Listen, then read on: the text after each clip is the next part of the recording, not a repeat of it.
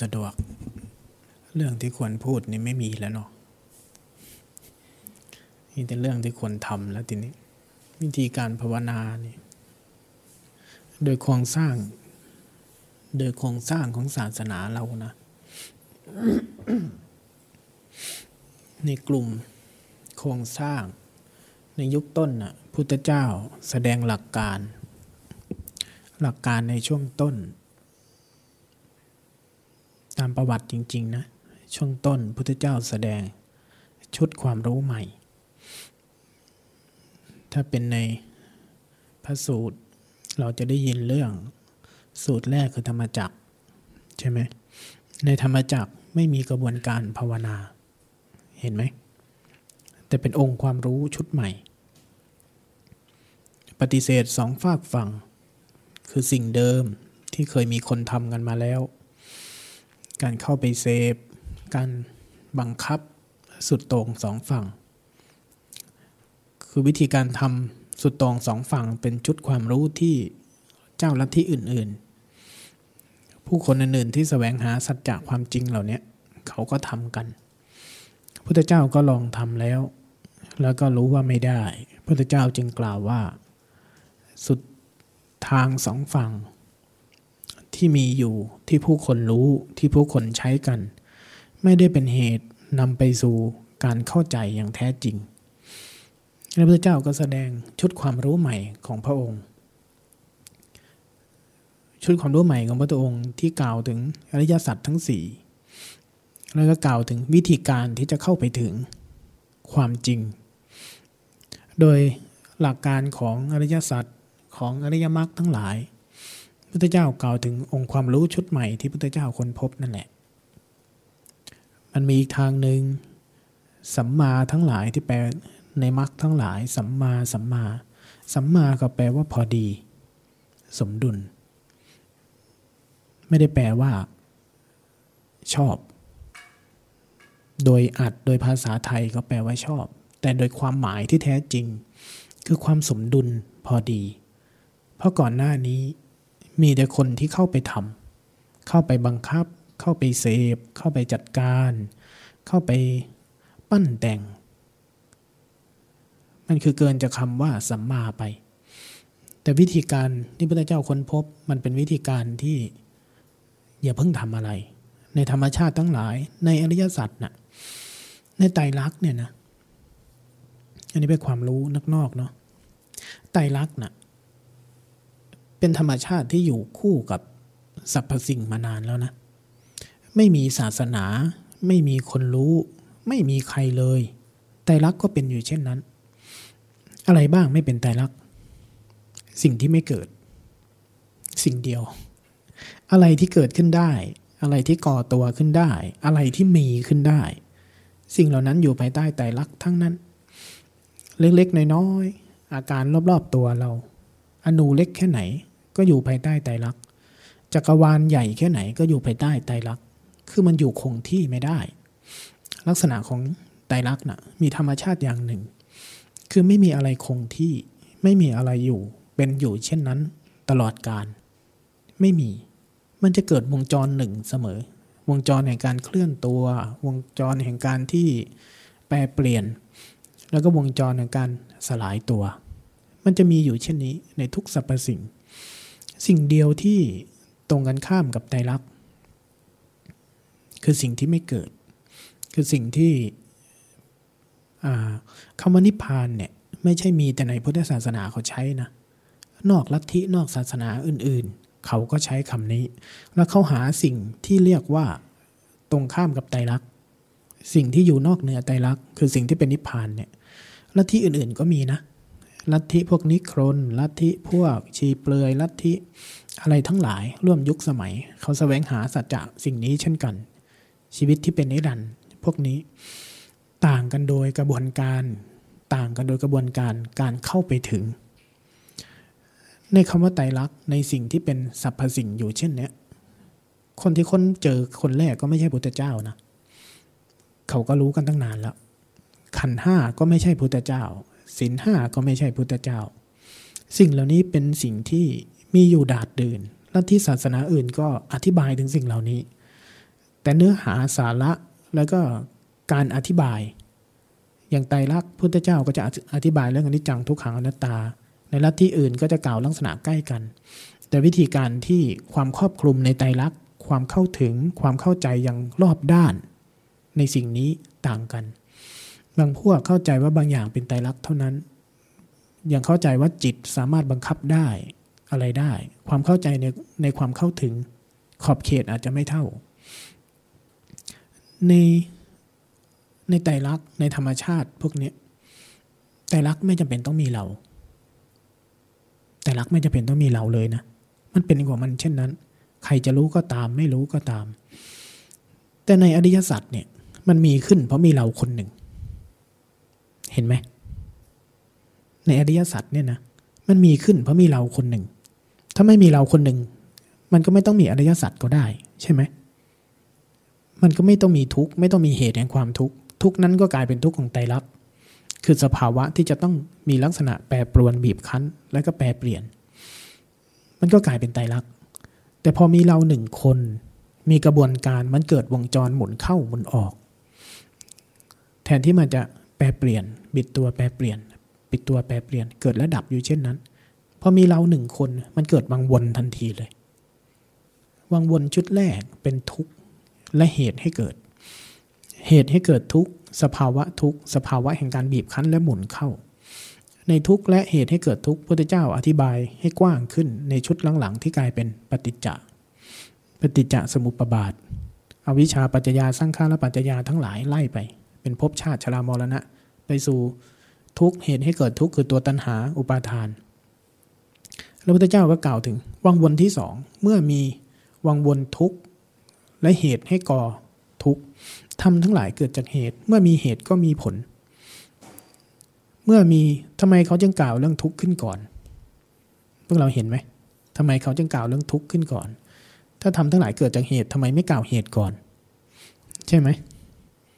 ถ้าทุกข์ไม่ปรากฏจะรู้ไหมว่ามันมีที่มา นั่นแหละคือเหตุผล ก่อนที่เราจะเห็นต้นเหตุของความคิดเราก็เห็นความคิดก่อน ถ้าตัวตนเขาไม่ปรากฏ เราก็ไม่รู้ที่ไปที่มา เช่นกัน ในกระบวนการที่สองพุทธเจ้าจึงกล่าวเรื่อง วงจรคลายตัว วงจรคลายตัวของอริยสัจวงจรของความดับนิโรธและก็วิธีการ การคลายตัวออก เมื่อมีกระบวนการหมุนเข้า ปฏิจจวงแรก วิชาปัจจยาสังขารปัจจยาก่อตัวเป็นความคิดเป็นอารมณ์เป็นภาษาในวงจรที่เป็นธรรมชาติแท้ในวงจรที่เป็นเหตุเป็นปัจจัยซึ่งกันและกันพุทธเจ้าไปขยายเพิ่มแล้วพุทธเจ้าก็ขยายว่าในธรรมชาติทั้งหลายเมื่อมีหมุนเข้าก็มีวงจรที่หมุนออก ในวงจรที่หมุนออก มันมีความดับแต่เดิมอยู่ เมื่อเมื่อมีทุกข์แต่เดิม มีเหตุเกิดทุกข์แต่เดิม มันก็มีเหตุดับ มันก็มีความดับแต่เดิม แล้ววิธีการเข้าไปถึงความดับพุทธเจ้าจึงกล่าวเรื่องมรรคทั้ง 8 ความสมดุลพอดี สมดุลพอดีของสติสมาธิปัญญาที่สรุปออกมาง่าย ๆ เป็น 3 อย่างนั่นแหละ สติสมาธิอุเบกขา ปัญญากับอุเบกขาเขาจะอยู่ตรงกันข้าม บางครั้งอันนี้เป็นหลักการที่คนเก่าๆคนควรฟังนะอาตมาเลยพูดให้ลึกขึ้นนิดนึง ในหลักการภาวนาเขาจะมีเรื่องสติสมาธิเบกขาใช่ไหม แล้วบางครั้งเขาก็จะกล่าวเรื่องสติสมาธิปัญญา จะสังเกตได้ว่าอุเบกขากับปัญญาเขาจะสลับหน้ากัน เมื่อเมื่อเป็นเหตุเขาจะใช้ปัญญา เมื่อผลของปัญญาเข้าใจใจรักเข้าใจกระบวนการตามความเป็นจริงแล้ว อุเบกขาจะเกิด อุเบกขาเป็นผล อุเบกขาไม่เป็นเหตุ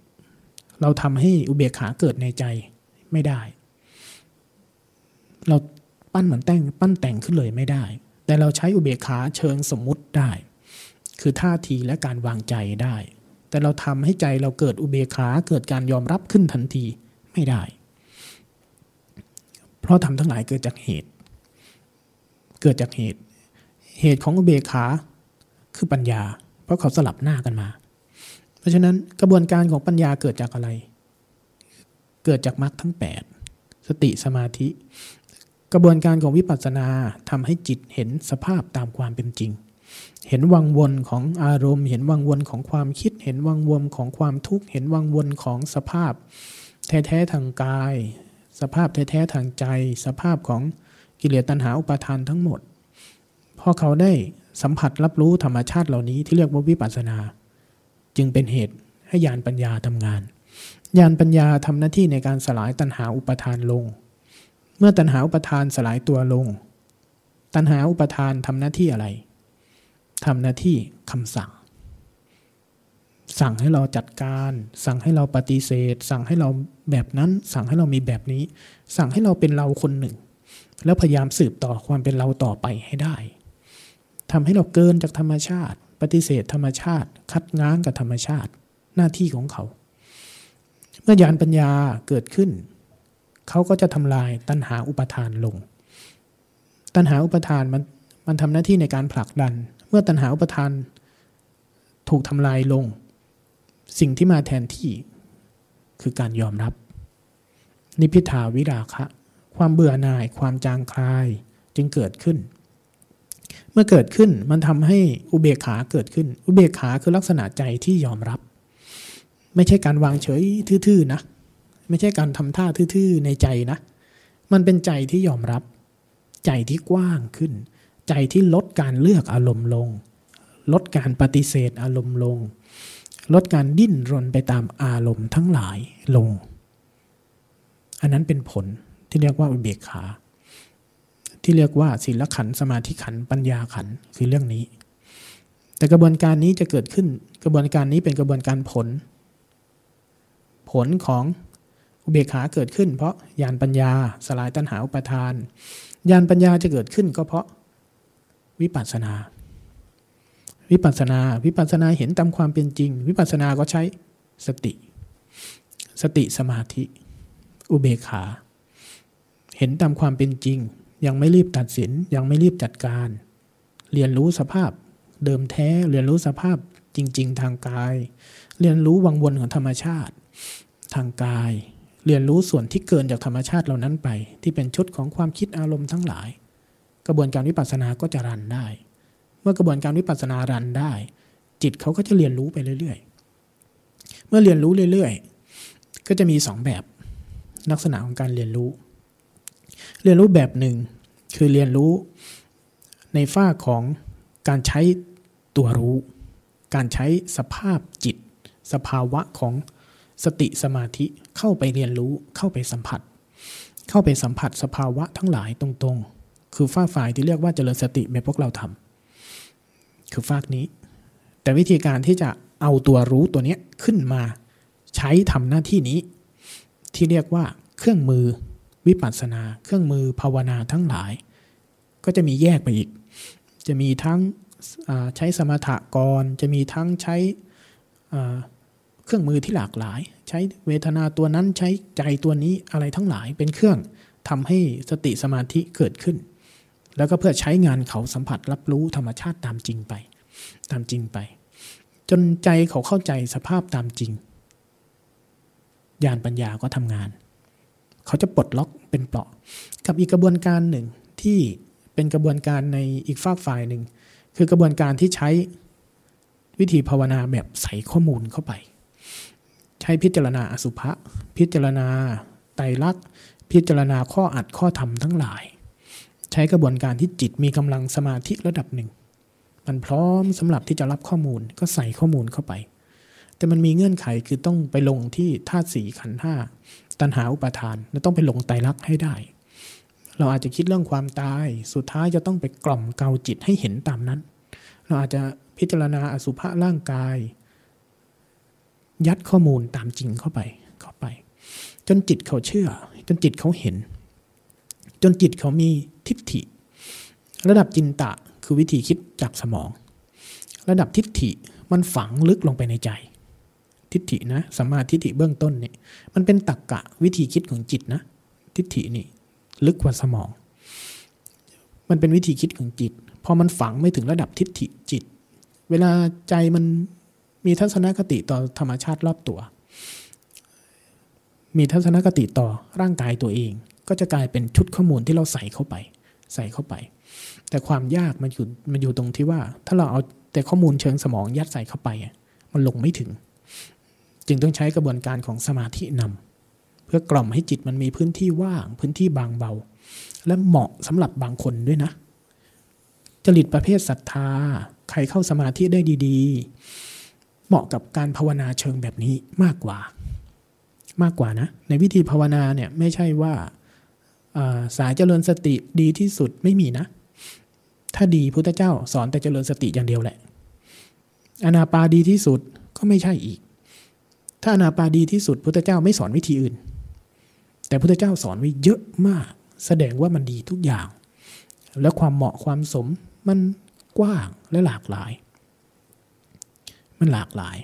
ในกระบวนการที่เป็นวิปัสสนาจะมีสองเส้นทางหลักๆ แบบนี้ ที่เรียกว่าวิมุตทั้งสองกระบวนการใส่ข้อมูลเข้าไป กับกระบวนการที่ให้ใจเรียนรู้เลยตรงๆ เอาความจริงที่มันมีอยู่แล้ว แต่สิ่งที่ขาดไปคือตัวรู้ ทักษะในการเรียนรู้ของใจ ให้ตัวนี้ทำหน้าที่ทำหน้าที่ แบบนี้พอยานปัญญาเกิดก็สลายตัณหาอุปทาน จบชุดหนึ่ง แต่ไม่ใช่ว่าการสลายตัณหาอุปทานในแต่ละรอบ มันจะทำหน้าที่ได้แบบทีเดียวจบหมด ไม่ไม่เสมอไปกำลังอย่างพวกเราเนะ่ะ เท่ากับใบมิโกนถากต้นเสาแหละ ถากออกไปทีละนิดละนิดละนิด ค่อยๆ ปอกออกไปทีละหน่อย ไม่ใช่ถากทางนี้เลยนะ เอาไปขูดต้นเสาออกนะพวกเรานะ ได้ทีละนิดดีขึ้นหน่อยหนึ่งดีขึ้นหน่อยหนึ่งนู่นล่ะ ในช่วงต้นๆน่ะพุทธเจ้าแสดงหลักการ หลักการหลักๆ ที่พุทธเจ้าแสดงคือความเข้าใจชุดใหม่ ความเข้าใจว่าธรรมชาติทั้งหลาย เขามีกระบวนการของเขา ความเป็นเราเป็นหนึ่งในกระบวนการของธรรมชาติ แล้วความเป็นเรามีกระบวนการที่หมุนเข้าและหมุนออก นี่คือหลักการของอธรรมจักร การแสดงหลักการครั้งที่หนึ่งวันต่อมาพุทธเจ้าแสดงเรื่อง อนัตตลกนสูตร ใช่ไหมอนัตตลกนสูตรที่แสดงเรื่องขันห้าไม่ใช่เราเพราะอะไร ที่เป็นกระบวนการของไตรลักษณ์ขันห้าเป็นธรรมชาติแท้เพราะอะไร ความเป็นเราเป็นกระบวนการของธรรมชาติจริง ๆ เพราะอะไร เอาลองดูสิ รูปถ้ารูปมันเที่ยง เราจะบอกมันได้ว่า อย่าเจ็บนะ อย่าป่วยนะ แต่บอกมันได้ไหมล่ะ ไม่ได้พระเจ้าข้าเพราะฉะนั้นรูปนั้นจึง เป็นทุกข์ จึงไม่ใช่เรา จึงเป็นอนัตตา จึงเป็นอนิจจัง ไม่ใช่เรา ถ้ามันเป็นเราเราจะต้องบอกได้ เราจะต้องสั่งการได้ลองพิจารณาดูพระเจ้าก็ไล่ไปไล่ไปไล่ไป ในสูตรช่วงต้นๆพระเจ้าจะแสดงหลักการพวกนี้แล้วในยุคนั้นเป็นยุคที่ผู้คนแสวงหา ชุดความรู้ใหม่นี้ ชุดความรู้ว่าเราเป็นหนึ่งในผลผลิตของธรรมชาติ ยังไม่เกิดขึ้นพุทธเจ้าเป็นผู้ที่ค้นพบว่าทั้งหมดล้วนเป็นธรรมชาติแท้ๆทั้งนั้นเลย กระบวนการที่ก่อตัวเป็นเรา ก็เป็นเพียงโปรเซสหนึ่ง เพราะฉะนั้นเราจะทำให้เดิมทีนะ่ะเขาจะมีเจ้าลัทธิในเชิงที่ว่า มีผู้สร้าง มีผู้กระทำมีผู้ที่รองรับผลสุดท้ายแห่งความบริสุทธิ์เหล่านั้น แต่พอชุดความรู้นี้พุทธเจ้าเกิดขึ้น มันทำลายความเชื่อชุดนี้ว่าจริง ๆ เราเป็นส่วนหนึ่งของธรรมชาติดั้งเดิมที่เป็นผู้สร้างที่เป็นผู้สุดท้ายเราจะไม่หายไปไหนพุทธเจ้าจึงบอกว่าในในความเป็นจริงนะ่ะเราเป็นเพียงโปรเซสหนึ่งเท่านั้น เราเนะ่ยเป็นเพียงโปรเซสหนึ่งเป็นเพียงกระบวนการหนึ่งเท่านั้นแล้วอธิบายซ้ำด้วยกระบวนการของไตรลักษณ์ในอนัตตลักษณสูตร ช่วงต้นๆพระเจ้าจึงแสดงธรรมแบบนี้เป็นหลัก แค่บอกชุดความรู้ใหม่ บอกความเข้าใจใหม่ แล้วก็บอกให้พิจารณาดู พระอรหันต์ในยุคนั้นแค่ท่านได้ฟังหลักการ ท่านพิจารณาตาม โอ้ เป็นจริงเนาะอ้าวเราไม่มีเหรอเท่านั้นแหละ บรรลุธรรมเฉยเลย พวกเราทั้งสวดทั้งท่อง รู้มาตั้งแต่เด็ก แค่คำว่าสตินี่ยังจับกันไม่ถูกตัวอยู่เลยพวกเราเนะย ยากนะ ยากตรงที่ว่าภาษานี้ไม่ใช่ภาษาเราเนะ่ะมันเป็นภาษาของคนยุคโบราณ คนยุคโบราณที่ข้อดีอีกอย่างหนึ่งที่ท่านฟังธรรมแล้วท่านบรรลุธรรมกันง่าย เพราะคนโบราณท่านเขารู้ภาษา ภาษาปริยัติทุกคำนะ มีข้อดีอยู่เรื่องหนึ่ง ถ้าคนที่เข้าใจปริยัติจะรู้ว่าทุกภาษาของปริยัติมีสภาวะที่เป็นปรมัตจริงรองรับ ไม่มีภาษาไหนที่กล่าวขึ้นลอยๆ โดยไม่มีจิตเจตสิกดวงใดรองรับ มันมีกระบวนการจริง ในธรรมชาติรองรับภาษานี้เกือบทุกคำเลย เท่าที่รู้เท่าที่เห็น เวลาเขากล่าวกันด้วยภาษาเหล่านี้คนฟังเขารู้ว่าหมายถึงอาการไหนในตัวเขา พระพุทธเจ้าแสดงธรรมเป็นขั้นเป็นตอน สภาวะเหล่านั้น ท่านก็น้อมตายตามตามตามอ๋อปัญญาก็เดินได้เลย การเข้าถึงธรรมเนี่ยมีตั้งห้าอย่าง มีตั้งห้าอย่างเนี่ยสิ่งที่พวกเราทำภาวนาตามลำดับเนี่ยเป็นอย่างที่ห้าอันที่หนึ่งคือการฟังพุทธเจ้า แล้วก็น้อมใจตามอันที่สองเอามาสวดสาธยาย เอามาน้อมนำเอามาพิจารณา เอามาสวดเอามาสาธยายประมาณเนี้ยและการที่ห้าภาวนาตามลำดับ ในช่วงต้นพุทธเจ้าจึงแสดงหลักการอธิบายกระบวนการที่แท้จริงของธรรมชาติทั้งหลายพอบ่อยเข้า ผู้คนได้ยินได้ฟังมากขึ้น แล้วก็จะมีคนที่ฟังแล้ว ยังไม่บรรลุธรรมถึงที่สุด ทีนี้พุทธเจ้าก็จะแสดงมรรควิธีมรรควิธีมรรควิธีที่เป็นเครื่องมือภาวนา ทีนี้ก็จะแสดงเป็นลำดับอ้าวลองใช้สมาธิพิจารณาดูนะ ลองใช้กำลังสมาธิเป็นฐาน แล้วก็พิจารณาตามความเป็นจริงดู ทีนี้ก็จะเริ่มเป็นวิธีการภาวนา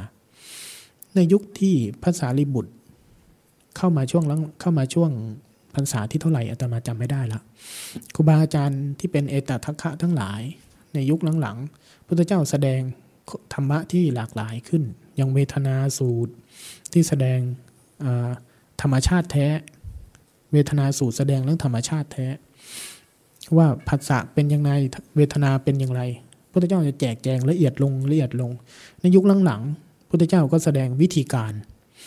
วิธีการที่จะพาใจเข้าไปถึง บางท่านเข้าไม่ถึงพุทธเจ้าให้เครื่องมือแตกต่าง พระกัสสปะเป็นหนึ่งในพระมหาเถระที่พุทธเจ้าให้บวชแล้วก็ให้วิธีการภาวนา พุทธเจ้าพระกัสสปะแสดงเครื่องมือภาวนาด้วยการให้สามข้อตั้งความเคารพในภิกษุทั้งหลาย แม้แต่เป็นสมณเณร คือพระกัสสปะนะ่ะท่านเป็นระดับอะไรล่ะ เหมือนกับศาสดาจารย์ในยุคเราอะ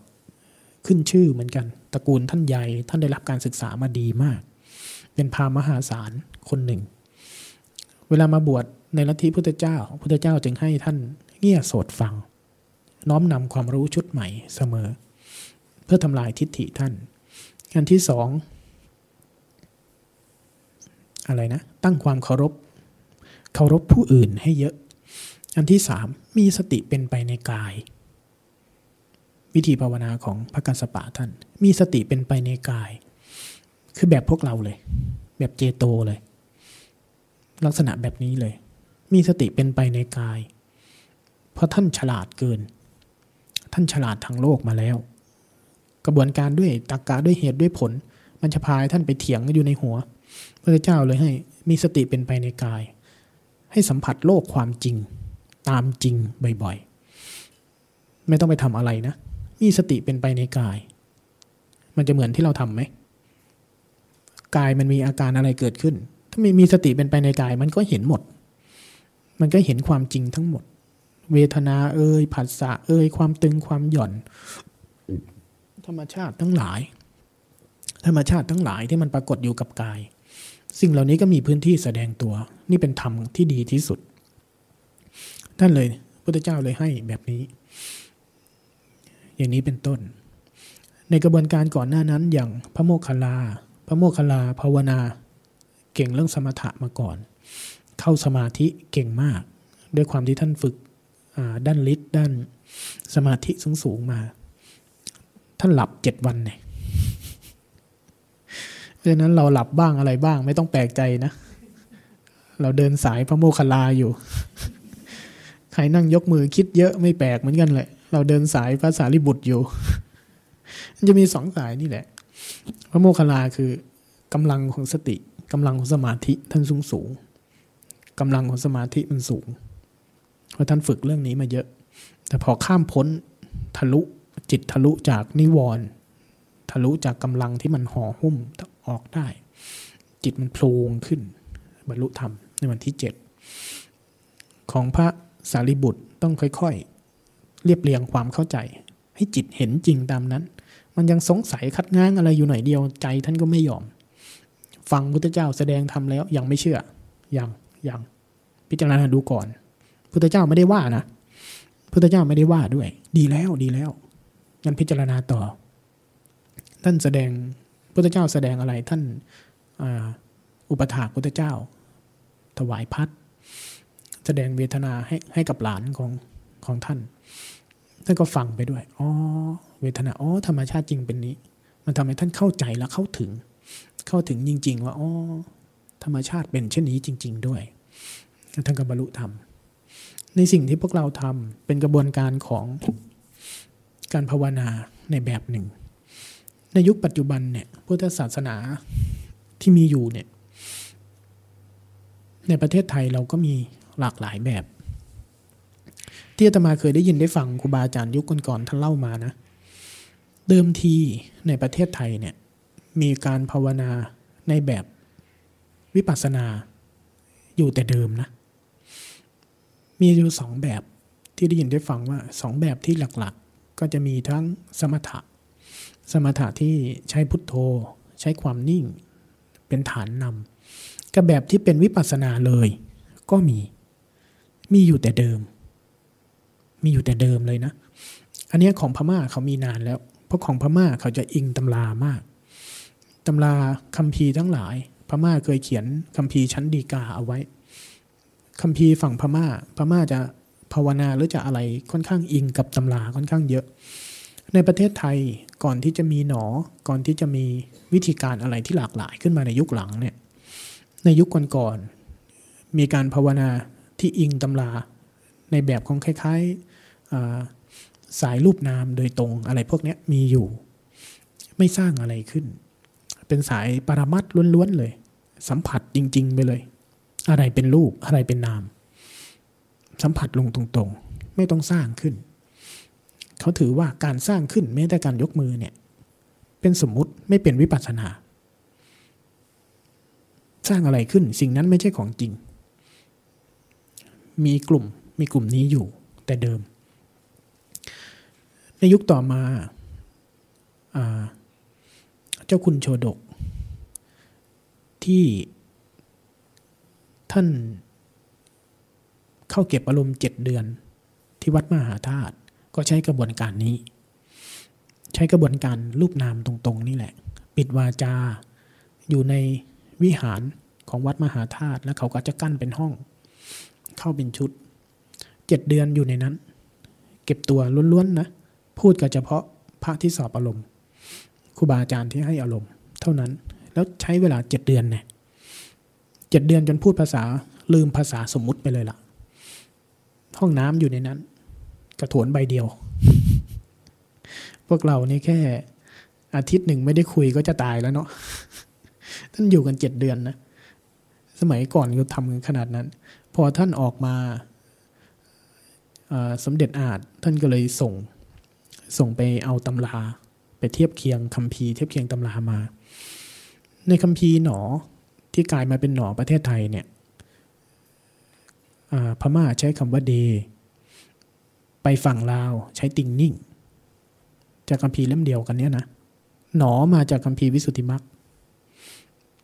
พื้นฐานเดิมมาจากวิสุทธิมรรควิสุทธิมรรคถือเป็นคำพีที่เป็นแก่นเป็นกระดูก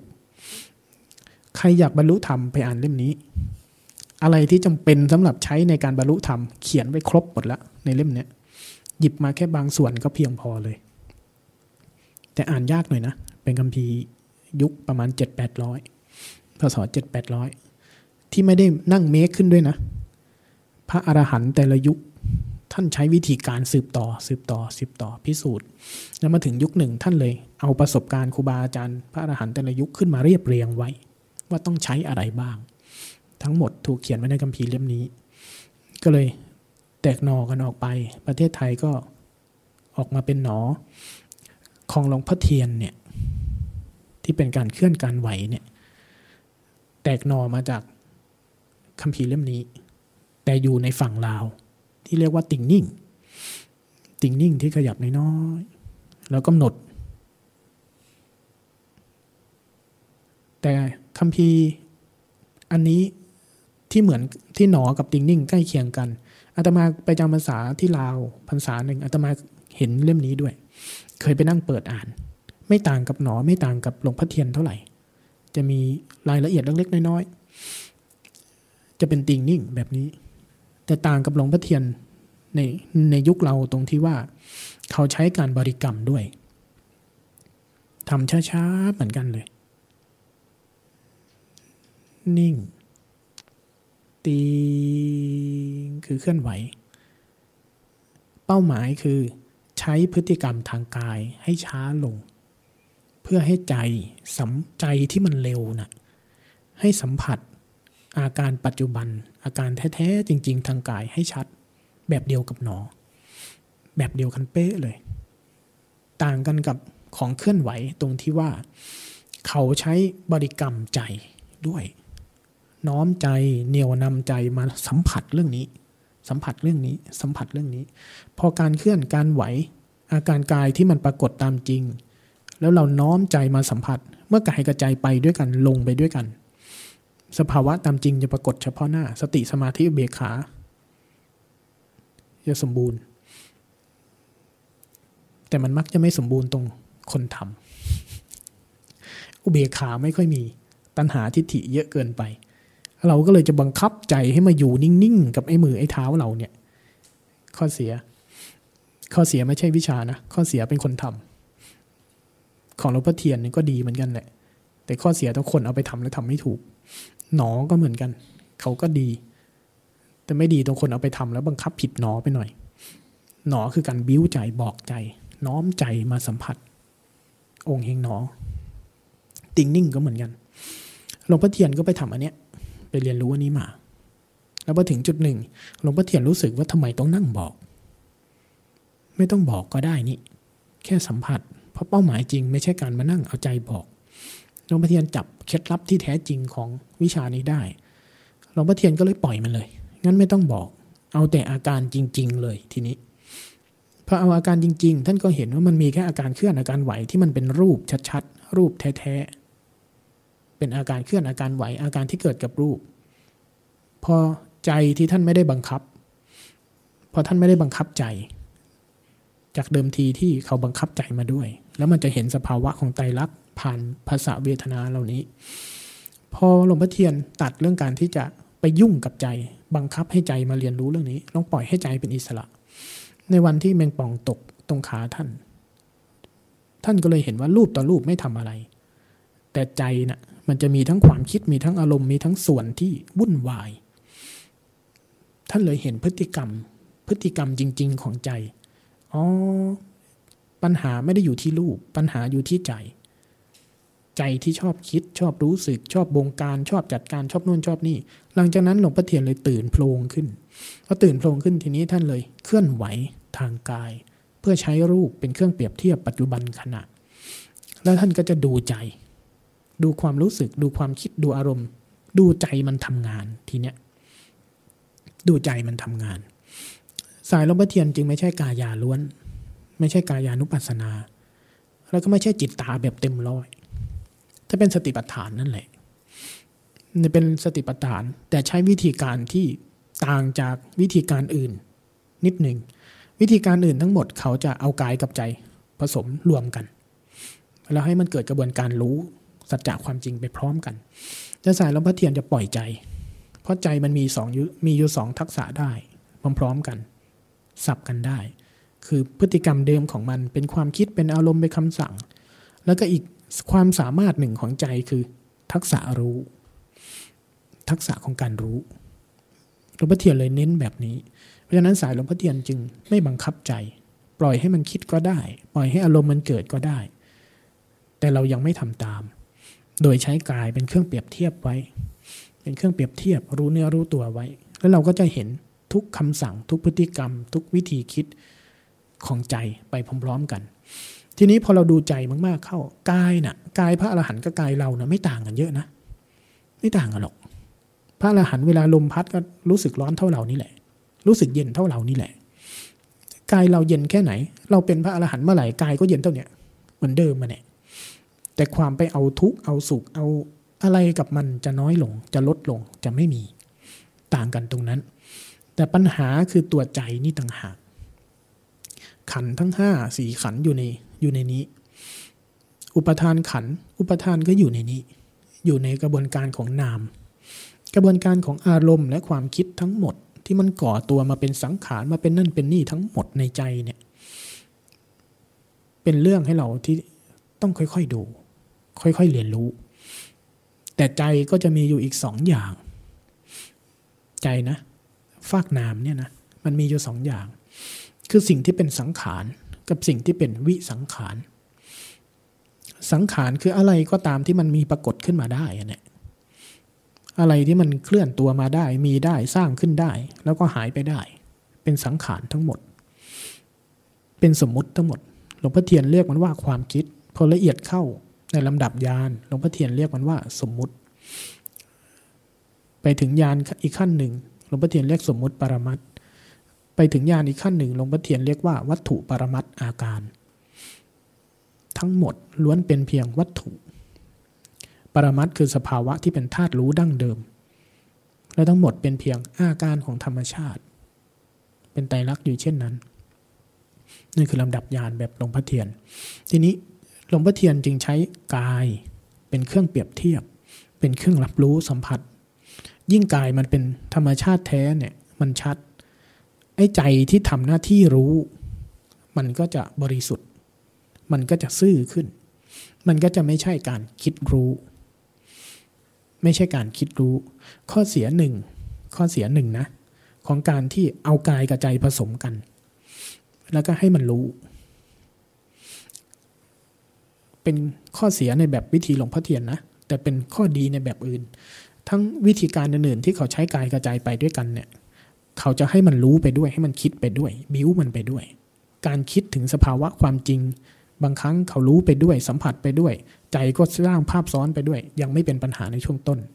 และจะถูกเรียนรู้และแยกออกในช่วงหลัง ตามกระบวนการตามลำดับของญาณที่จะค่อยๆ แยกออกระหว่างความจริง ปรมัตแท้ ธรรมชาติแท้กับสิ่งที่ใจสร้างขึ้น ในสังขารุเปกขายานในปฏินุปัสนาญาณในญาณทั้ง 8 มันจะไปแยกตัวที่คิดรู้กับตัวที่เป็นธรรมชาติแท้ออกเรื่อยๆกระเทาะกันออกออกไปเรื่อยๆ วิธีการหลวงพ่อเทียนด้วยความที่เราไม่ใช้กระบวนการของความคิด และเราไม่ใช้การคิดรู้ แต่เราจะใช้ตัวรู้ ตัวรู้ที่เป็นธรรมชาติที่ไม่ต้องคิด แต่เป็นทักษะจิตเนี่ยสัมผัสสภาวะตรงๆ จุดเด่นและวิธีการที่เป็นจุดเน้นของสายเคลื่อนไหวหลวงพ่อเทียนอยู่ตรงนี้ เราจะแยกออกระหว่างการรู้ตัวจริง ๆ กับการคิดออกตั้งแต่เบื้องต้น และจุดเด่นข้อหนึ่งจุดเด่นข้อหนึ่งของอวิธีการภาวนาแบบเคลื่อนไหวนะ จุดเด่นข้อหนึ่งด้วยความที่เราใช้สัจจะใช้ปรมัตแท้นำหน้าบ่อยๆ คืออาการตามจริง อาการเคลื่อนอาการไหว และตัวรู้เราเป็นตัวรู้ที่เป็นใจสัมผัสสภาวะตรงๆ หลังจากนั้นอะไรที่เป็นสังขารจะถูกเรียนรู้เยอะมาก อะไรที่เป็นจิตสร้างขึ้น จิตจะรู้ทันทีว่านี่เป็นของปลอม รวมไปถึงเวลาจิตล้างสัญญา ล้างขัน จะล้างละเอียดมาก ความคิดความจำความเชื่อทั้งหมดที่เราเคยมีมาตลอดชีวิต จิตจะรู้เลยว่านี่เป็นเพียงข้อมูลเก่า ล้างละเอียดยิบมาก ความเชื่อเดิมความเชื่อไหนทั้งหลาย เพราะเราใช้ความจริงเป็นหลัก อะไรที่จิตจำมาแล้วยังไม่จริง มันจะถูกลื้อถูกฟื้น ถูกลื้อถูกฟื้น เราจะไม่ค่อยเห็นครูบาอาจารย์สายหลวงพ่อเทียนที่จะพูดเรื่องบุญเก่ากรรมใหม่ เราจะไม่ค่อยเห็นสายหลวงพ่อเทียนพูดเรื่องความเชื่อ รวมไปถึงสายที่เป็นเซนรวมไปถึงสายที่เป็นภาวนาในแบบลักษณะของการใช้ความจริงเนี่ยนะ จะออกมาลักษณะนี้ เกือบทั้งหมด สิ่งนี้เป็นกระบวนการของธรรมชาติชุดหนึ่ง ในกระบวนการวิธีหลงพ่อเทียน เป็นวิธีการที่ใช้สัจจะความจริงนำหน้า และจุดเด่นจึงกลายเป็นเราจะล้างทุกความเชื่อ ทุกความคิดหมด เพราะเราเห็นความคิดและเราไม่ได้ใช้ความคิดมาเป็นเครื่องมือ มาเป็นเครื่องมือในการวิวในการบอกความจริง แต่เราใช้ชุดของความคิดมาเป็นเครื่องมือเพื่อที่จะดูพฤติกรรมของเขา พฤติกรรมของความคิด พฤติกรรมของนาม พฤติกรรมของความเชื่อ พฤติกรรมของอารมณ์ทั้งหมด เราใช้เขาเพื่อดูเพื่อศึกษาเท่านั้น ข้อดีของวิธีการวิธีการนี้ มันทำให้เราเป็นอิสระได้ง่ายทำให้เราเป็นอิสระจากอารมณ์จากความคิดได้เร็วในช่วงเบื้องต้น ภาวนาไปถึงจุดหนึ่ง สติสมาธิเราสมบูรณ์ขึ้น รู้สึกตัวทั่วพร้อมขึ้น เท่าทันความคิดเท่าทันอารมณ์มากขึ้น เราจะเริ่มเจอสภาวะที่มันปกติ สภาวะที่มันบางครั้งก็เรียกว่าสภาวะว่าง สภาวะตื่นรู้ สภาวะอะไรทั้งหลาย เมื่อจิตเริ่มเจอสภาวะพวกนี้ความคิดดับลง อารมณ์ดับลง เป็นพื้นที่ว่าง ความชัดเจนของพื้นที่ว่างที่เสถียรขึ้น จิตที่ตื่นรู้ได้ชัดเจนขึ้น เมื่อตัณหาอุปทาน ชุดของอารมณ์ ชุดของคำสั่งทั้งหมด การให้ค่าในใจ มันถูกเรียนรู้แล้วมันดับลง เมื่อจิตมันเป็นอิสระจากชุดพวกนี้เขาจะเรียกว่าการตื่นรู้ สภาวะพวกนี้บางครั้งในบางวิธีการของกลุ่มพุทธศาสนาในแบบมหายาน ในแบบว่าวชิรยาน เขาจะพัฒนาถึงสภาวะนี้มาก สภาวะจิต โพธิจิตอะไรทั้งหลาย อนัตตา อนัตตลักษณสูตรของเขา เขาจะกล่าวถึงสภาวะนี้ค่อนข้างเยอะ แต่ในสายของเทรวาสจะแสดงวิธีการเครื่องมือที่จะไปถึงสภาวะนี้เอาไว้เยอะ ในวิธีการของยานทั้งหมด ช่วงยานท้ายๆจะทำให้สภาวะของจิตดั้งเดิม จิตเดิมแท้มันปรากฏได้อย่างเด่นชัดขึ้น วิธีการหลวงพ่อเทียน เจาะลงไปสู่กระบวนการนี้ค่อนข้างไวมุ่งเน้นไปสู่กระบวนการของการตื่นรู้ขึ้นจากภายใน ตื่นรู้ขึ้นมาจากชุดคำสั่ง ตื่นรู้ขึ้นมาจากชุดของความคิด มันทำให้เราตื่นขึ้นมาได้เร็วขึ้น หลังจากนั้นเราก็แค่เรียนรู้มัน เรียนรู้มัน ปล่อยให้สภาวะแห่งความจริง กับสภาวะที่ใจชอบสร้างขึ้น เป็นข้อเปรียบเทียบแสดงตัวไป แสดงตัวไป ปัญญาจะเกิดเอง ความเต็มรอบความสมบูรณ์ขึ้นของการตื่นรู้จะค่อยๆเสถียรขึ้น จะเป็นกระบวนการไปอีกช่วงหนึ่ง ไม่ยากนะ กระบวนการพวกนี้ ไม่ยากเท่าไหร่สำหรับคนรู้แล้ว แต่คนไม่รู้นี่งมโคงจริงๆนะ เราเลยไปติดวิธีการภาวนา ส่วนหนึ่งนะ เราไปติดวิธีการภาวนาซะเยอะ แต่เราไม่รู้ว่ามันจะนำเราไปสู่อะไร อย่างที่สองเราภาวนาด้วยภาพในใจ มายาจิตในใจ ว่าภาวนาแล้วจะต้องเป็นแบบนั้น จะต้องเจออันนี้ จะต้องเจอแบบนั้น จะต้องได้แบบนี้ จะต้องละไอ้นี้ จะต้องเป็นแบบนี้ สุดท้ายผีกรรมฐานเราเข้าสิงเราตลอดเวลาอยู่ใช้ชีวิตกันนะ ภาวนาไปภาวนามาเนี่ยนะ เพื่อนบ้านไม่ค่อยคบนะเป็นบ้างไหม เพื่อนที่ทำงานไม่ค่อยคุยด้วยนะ เป็นคนดีที่ไม่ค่อยมีคนอยากเข้าใกล้เนี่ยเลิกภาวนาเถอะกลับไปใช้ชีวิตต่อไป ผีกรรมฐานมันเข้าสิงเราไอ้นั่นแหละคือส่วนที่เรียกว่าทิฏฐิ เป็นธรรมชาตินะ เป็นธรรมชาติ ธรรมชาติของกิเลสตัณหาเนี่ยมันไม่เคยบกพร่องจริง ๆ นะ มันเอาทุกเม็ดเลย มันเก็บทุกรายละเอียดเลย เราจะทำความดีซะหน่อย จะภาวนาซะหน่อย มันก็หาเรื่องให้เราบิดเบี้ยวจากความดีความงามความปกติไปจนได้แหละธรรมชาติของไอ้ไอ้ฟากนู้นเนี่ย มันไม่เคยไม่ไม่เคยหยุดงาน ไม่เคยบกพร่องจริง ๆ รู้สภาวะไหนมา มันก็สอดไส้มาด้วย ภาวนาไปโอ้ยตื่นรู้แจ้งขึ้นมาโอ้ผ่านง่วงแจ้งขึ้นมา ครั้งต่อไปมันจะหลอกให้เราไปเดินหาใหม่ ดูความเชี่ยวชาญของมันนะ่ะโอ้ยเราออกจากความคิดได้โอ้ตื่นออกมาเป็นอย่างนี้ รู้สึกตัวเป็นอย่างนี้ ครั้งต่อไปไปหาตามเลย ทีเนี้ยไปเดินวิ่งหาสภาวะเดิมกันอยู่นั่นแหละ เสร็จมันเรียบร้อย สิ่งที่ปรากฏเฉพาะหน้าทิ้งหมดเลย แต่เรามีโจทย์ในใจเรียบร้อยละมีโจทย์ในใจเรียบร้อยละแล้วก็ไปไปทำทำตามเพื่อให้ได้สิ่งเดิม สิ่งนั้นเรียกว่าตัณหาและทิฏฐิ ในสติปัฏฐานสูตรเขาจะกล่าวเรื่อง ถอนตัณหาและทิฏฐิในโลกเสียได้ แต่พอภาวะพอเราลงมือภาวนา เราตั้งท่าด้วยตัณหาและทิฏฐิ ดูความเชี่ยวชาญของมันน่ะ มันซ้อนเราได้ขนาดนั้น สภาวะใดก็ตาม ที่มันปรากฏขึ้นได้ในใจ แล้วเราพยายามไปหามันเนี่ยไม่ใช่ของจริงสักเรื่อง ไม่ใช่ของจริงเลยสักเรื่อง เป็นเพียงมายาชนิดหนึ่งเท่านั้น สภาวะจริงมีเรื่องเดียวแหละ คือการรู้ การรู้เรื่องเหล่านั้น จริงอยู่เรื่องเดียว อะไรก็ตามมันขึ้นมาบอกเราว่า แบบนั้นแบบนี้นะไม่จริงหรอกสักเรื่องเลยอะไรมีขึ้นได้ สิ่งนั้นเป็นสมมุติ และสมมุติถูกประกอบขึ้น เพื่อใช้หน้าเพื่อทำหน้าที่บางอย่างเท่านั้นทำหน้าที่จบเขาก็จบไป แต่ธาตุรู้ดั้งเดิม มันไม่ได้เกิดขึ้นจากกระบวนการสร้าง สิ่งที่เป็นวิสังขารนี่นะ สิ่งที่เป็นพลังงานดั้งเดิมของชีวิตและจิตวิญญาณเราเนี่ย มันเป็นเหมือนอะไร พลังงานชีวิตดั้งเดิมเรา เหมือนกับต้นไม้ เหมือนกับต้นไม้นั่นแหละ พลังงานที่ต้นไม้มันใช้ เพื่อที่จะมีวิวัฒนาการ เพื่อที่จะมีกระบวนการในการ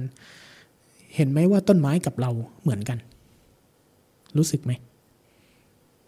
ต้นไม้ก็ต้องการพลังงาน ต้องการแร่ธาตุต้องการเคมีต้องการสสารบางอย่าง เพื่อเข้าไปปรุงกระบวนการ แล้วก็ปล่อยกระบวนการออก ออกมาเป็นคาร์บอนไดออกมาเป็นอันนั้นอันนี้ออกมาเป็นใบไม้ที่ร่วงหล่นแล้วก็เอาพลังงานใหม่เข้าไป เอาพลังงานใหม่เข้าไป พอต้นไม้จบกระบวนการนี้พอเขาแยกกัน ก็เหลือแต่รูปที่เป็นต้นไม้ตาย แล้วพลังงานที่ต้นไม้ใช้เพื่อขับเคลื่อนกระบวนการนั้นไปไหน มันก็คืนไปไปสู่สิ่งเดิม แต่มนุษย์กับต้นไม้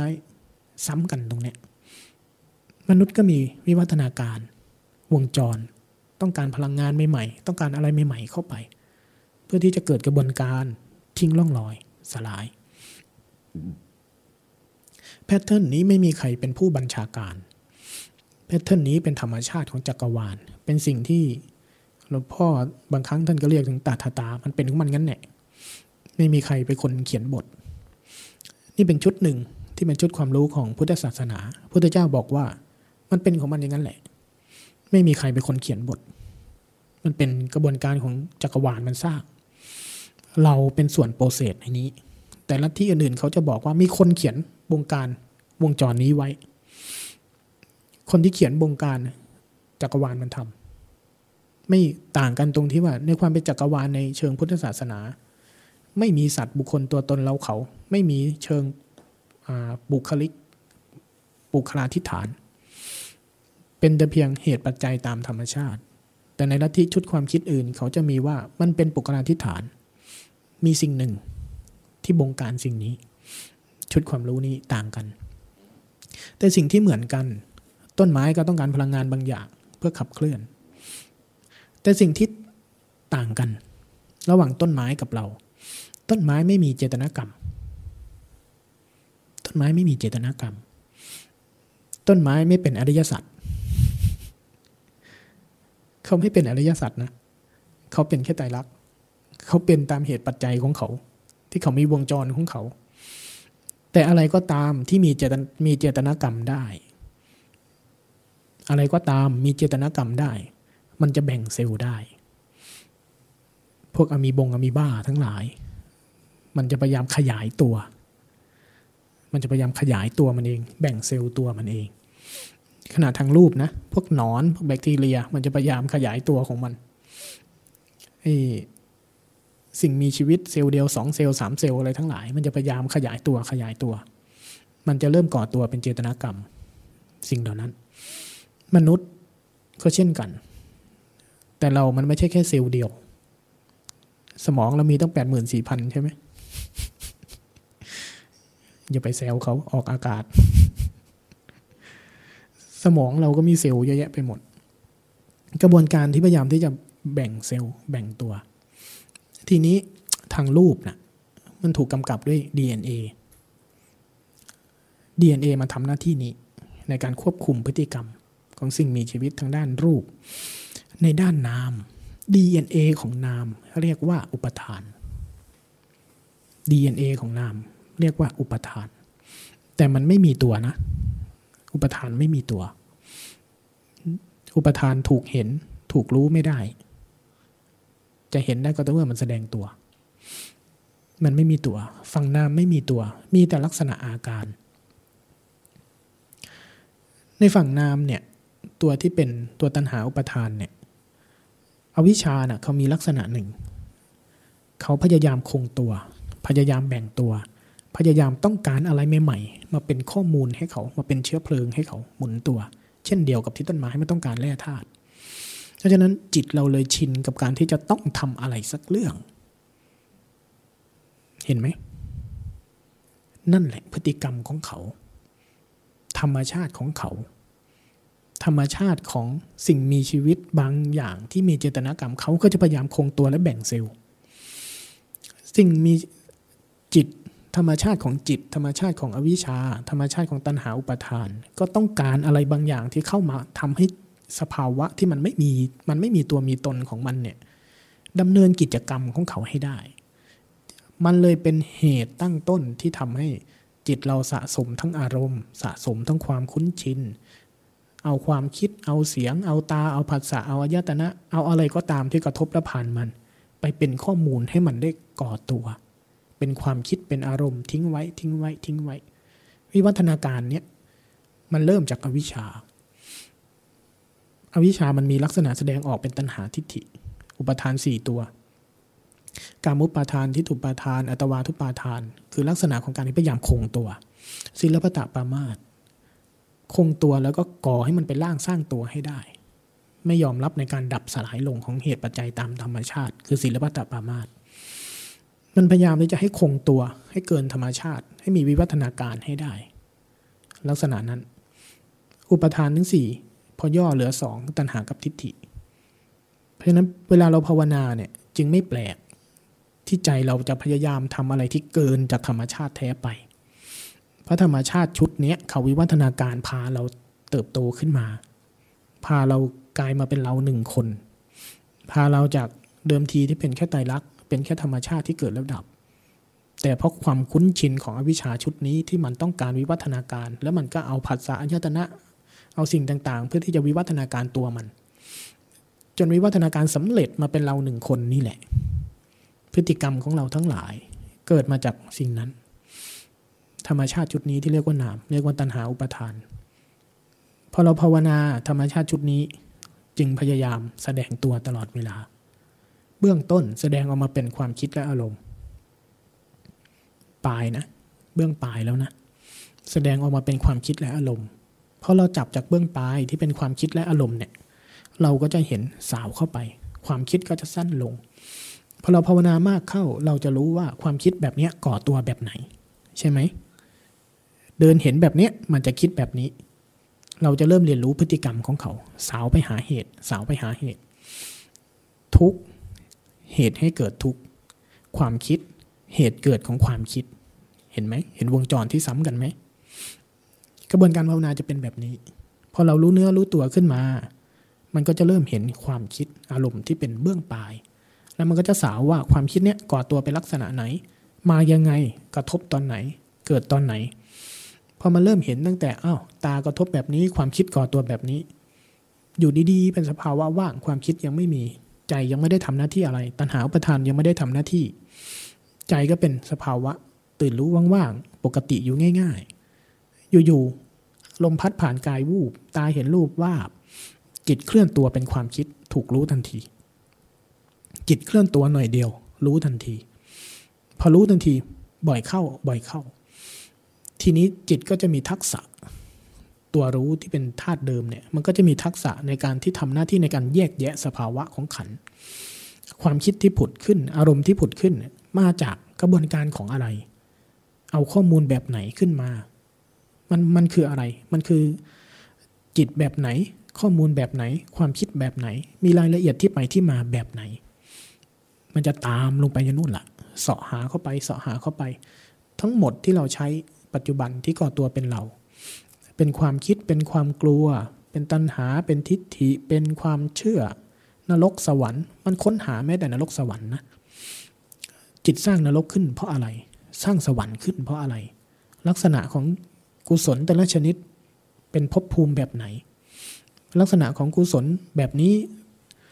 ความอยากแบบนี้ ความอยากกินน้ำความอยากได้ ความโกรธ ความปฏิฆะแต่ละอย่างมีลักษณะและขึ้นความถี่ไม่เคยเท่ากันเลย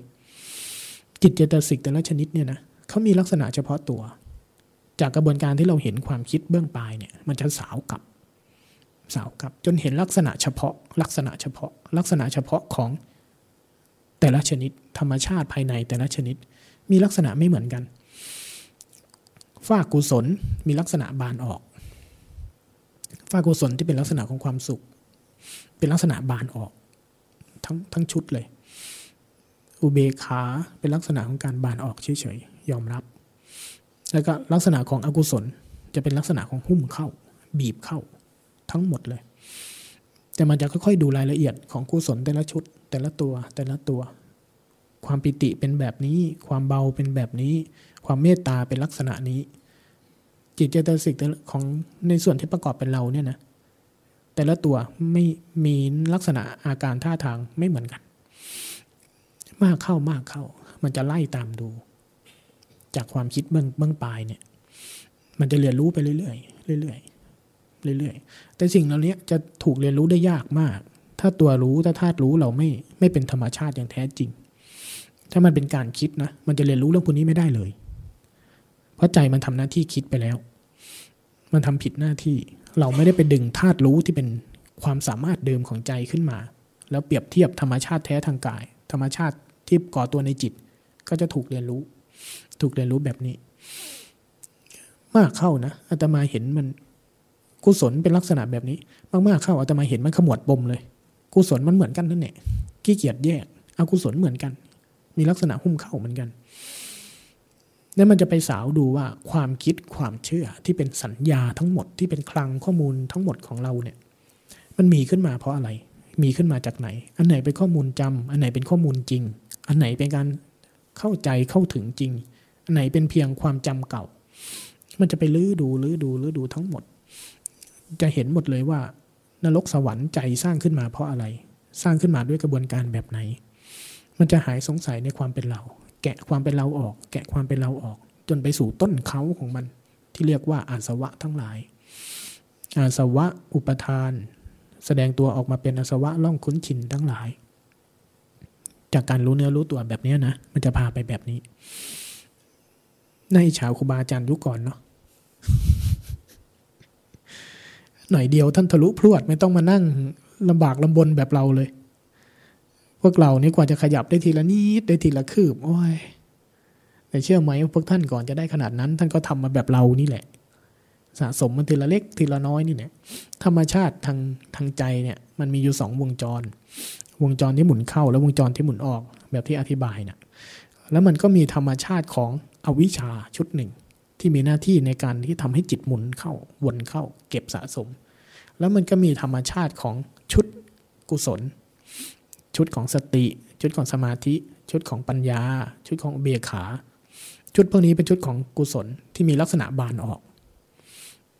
มันจึงมาเป็นสู่หลักการของพุทธศาสนาที่ว่าละอกุศลจเจริญกุศลทำจิตให้ผ่องใส เพราะว่าลักษณะของปัญญาเป็นลักษณะของการบานออกเป็นชุดของ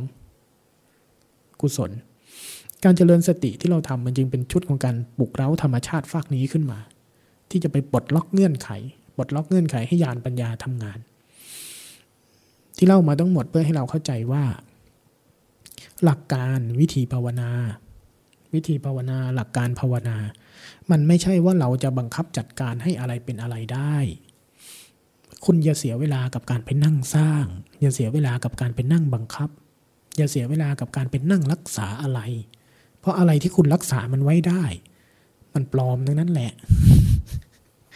มันเป็นเพียงสังขาร มันแค่ถุงพลาสติกใช้แล้วทิ้ง ก็ใช้มันซะ แล้วก็ทิ้งมัน อยากใช้ก็สร้างขึ้นใหม่ทำทั้งหลายเกิดจากเหตุ ความรู้พุทธเจ้าบอกเราไว้ว่าทำทั้งหลายเขาเกิดจากเหตุ อยากใช้อะไรก็ไปสร้างเหตุไอ้สิ่งนั้นขึ้นมา เรามีเจตนากรรมในการสร้างเหตุได้ เพื่อใช้งานเขา และเมื่อใช้งานเขาให้ความเป็นธรรมกับเขาด้วย ว่าเขาก็ต้องดับ เพราะหน้าที่เขาจบ คุณจะเอาลูกจ้างมาทำงานให้คุณทั้งวันงั้นเหรอ มันเป็นไปไม่ได้ ความเข้าใจเนี้ยแต่เราสามารถสร้างเหตุได้บ่อย สร้างเหตุได้บ่อย สร้างเหตุได้ถี่ขึ้น ความเข้าใจนี้สำคัญมาก ๆ เพราะว่าในมรรคทั้ง 8 ในมรรคทั้ง 8 ที่พุทธเจ้าแสดง ท่านเริ่มด้วยสัมมาทิฏฐิ เริ่มด้วยสัมมาทิฏฐิ ไม่เริ่มด้วยสัมมาสติสัมมาสมาธิไม่เริ่มด้วยพวกนั้นเลย เริ่มด้วยสัมมาสัมมาทิฏฐิคือความเข้าใจ ชุดความรู้ของคุณ ชุดความเข้าใจของคุณต้องมาก่อน การเข้าใจว่าอ๋อธรรมชาติเป็นเช่นนี้ เพราะฉะนั้นกระบวนการที่เราภาวนาจะต้องอยู่บนพื้นฐานนี้ พื้นฐานของสัมมาทิฏฐิ ความเข้าใจว่าธรรมชาติทั้งหลาย เป็นเหตุเป็นปัจจัยซึ่งกันและกัน เวลาเราภาวนาไปเราจะได้ไปถึงจุดหนึ่งที่เรารู้เนื้อรู้ตัวขึ้นมา เห็นความคิดเห็นอารมณ์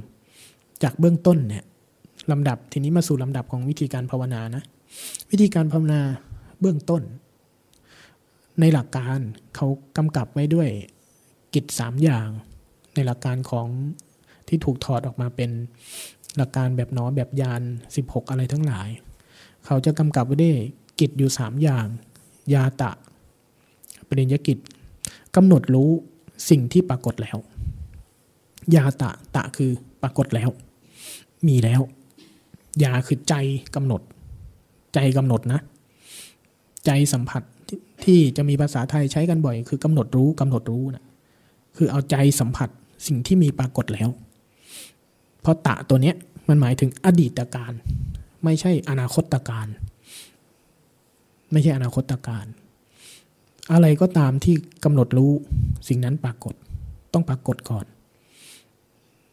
ต้องปรากฏก่อน จะจะไม่ใช่การสร้าง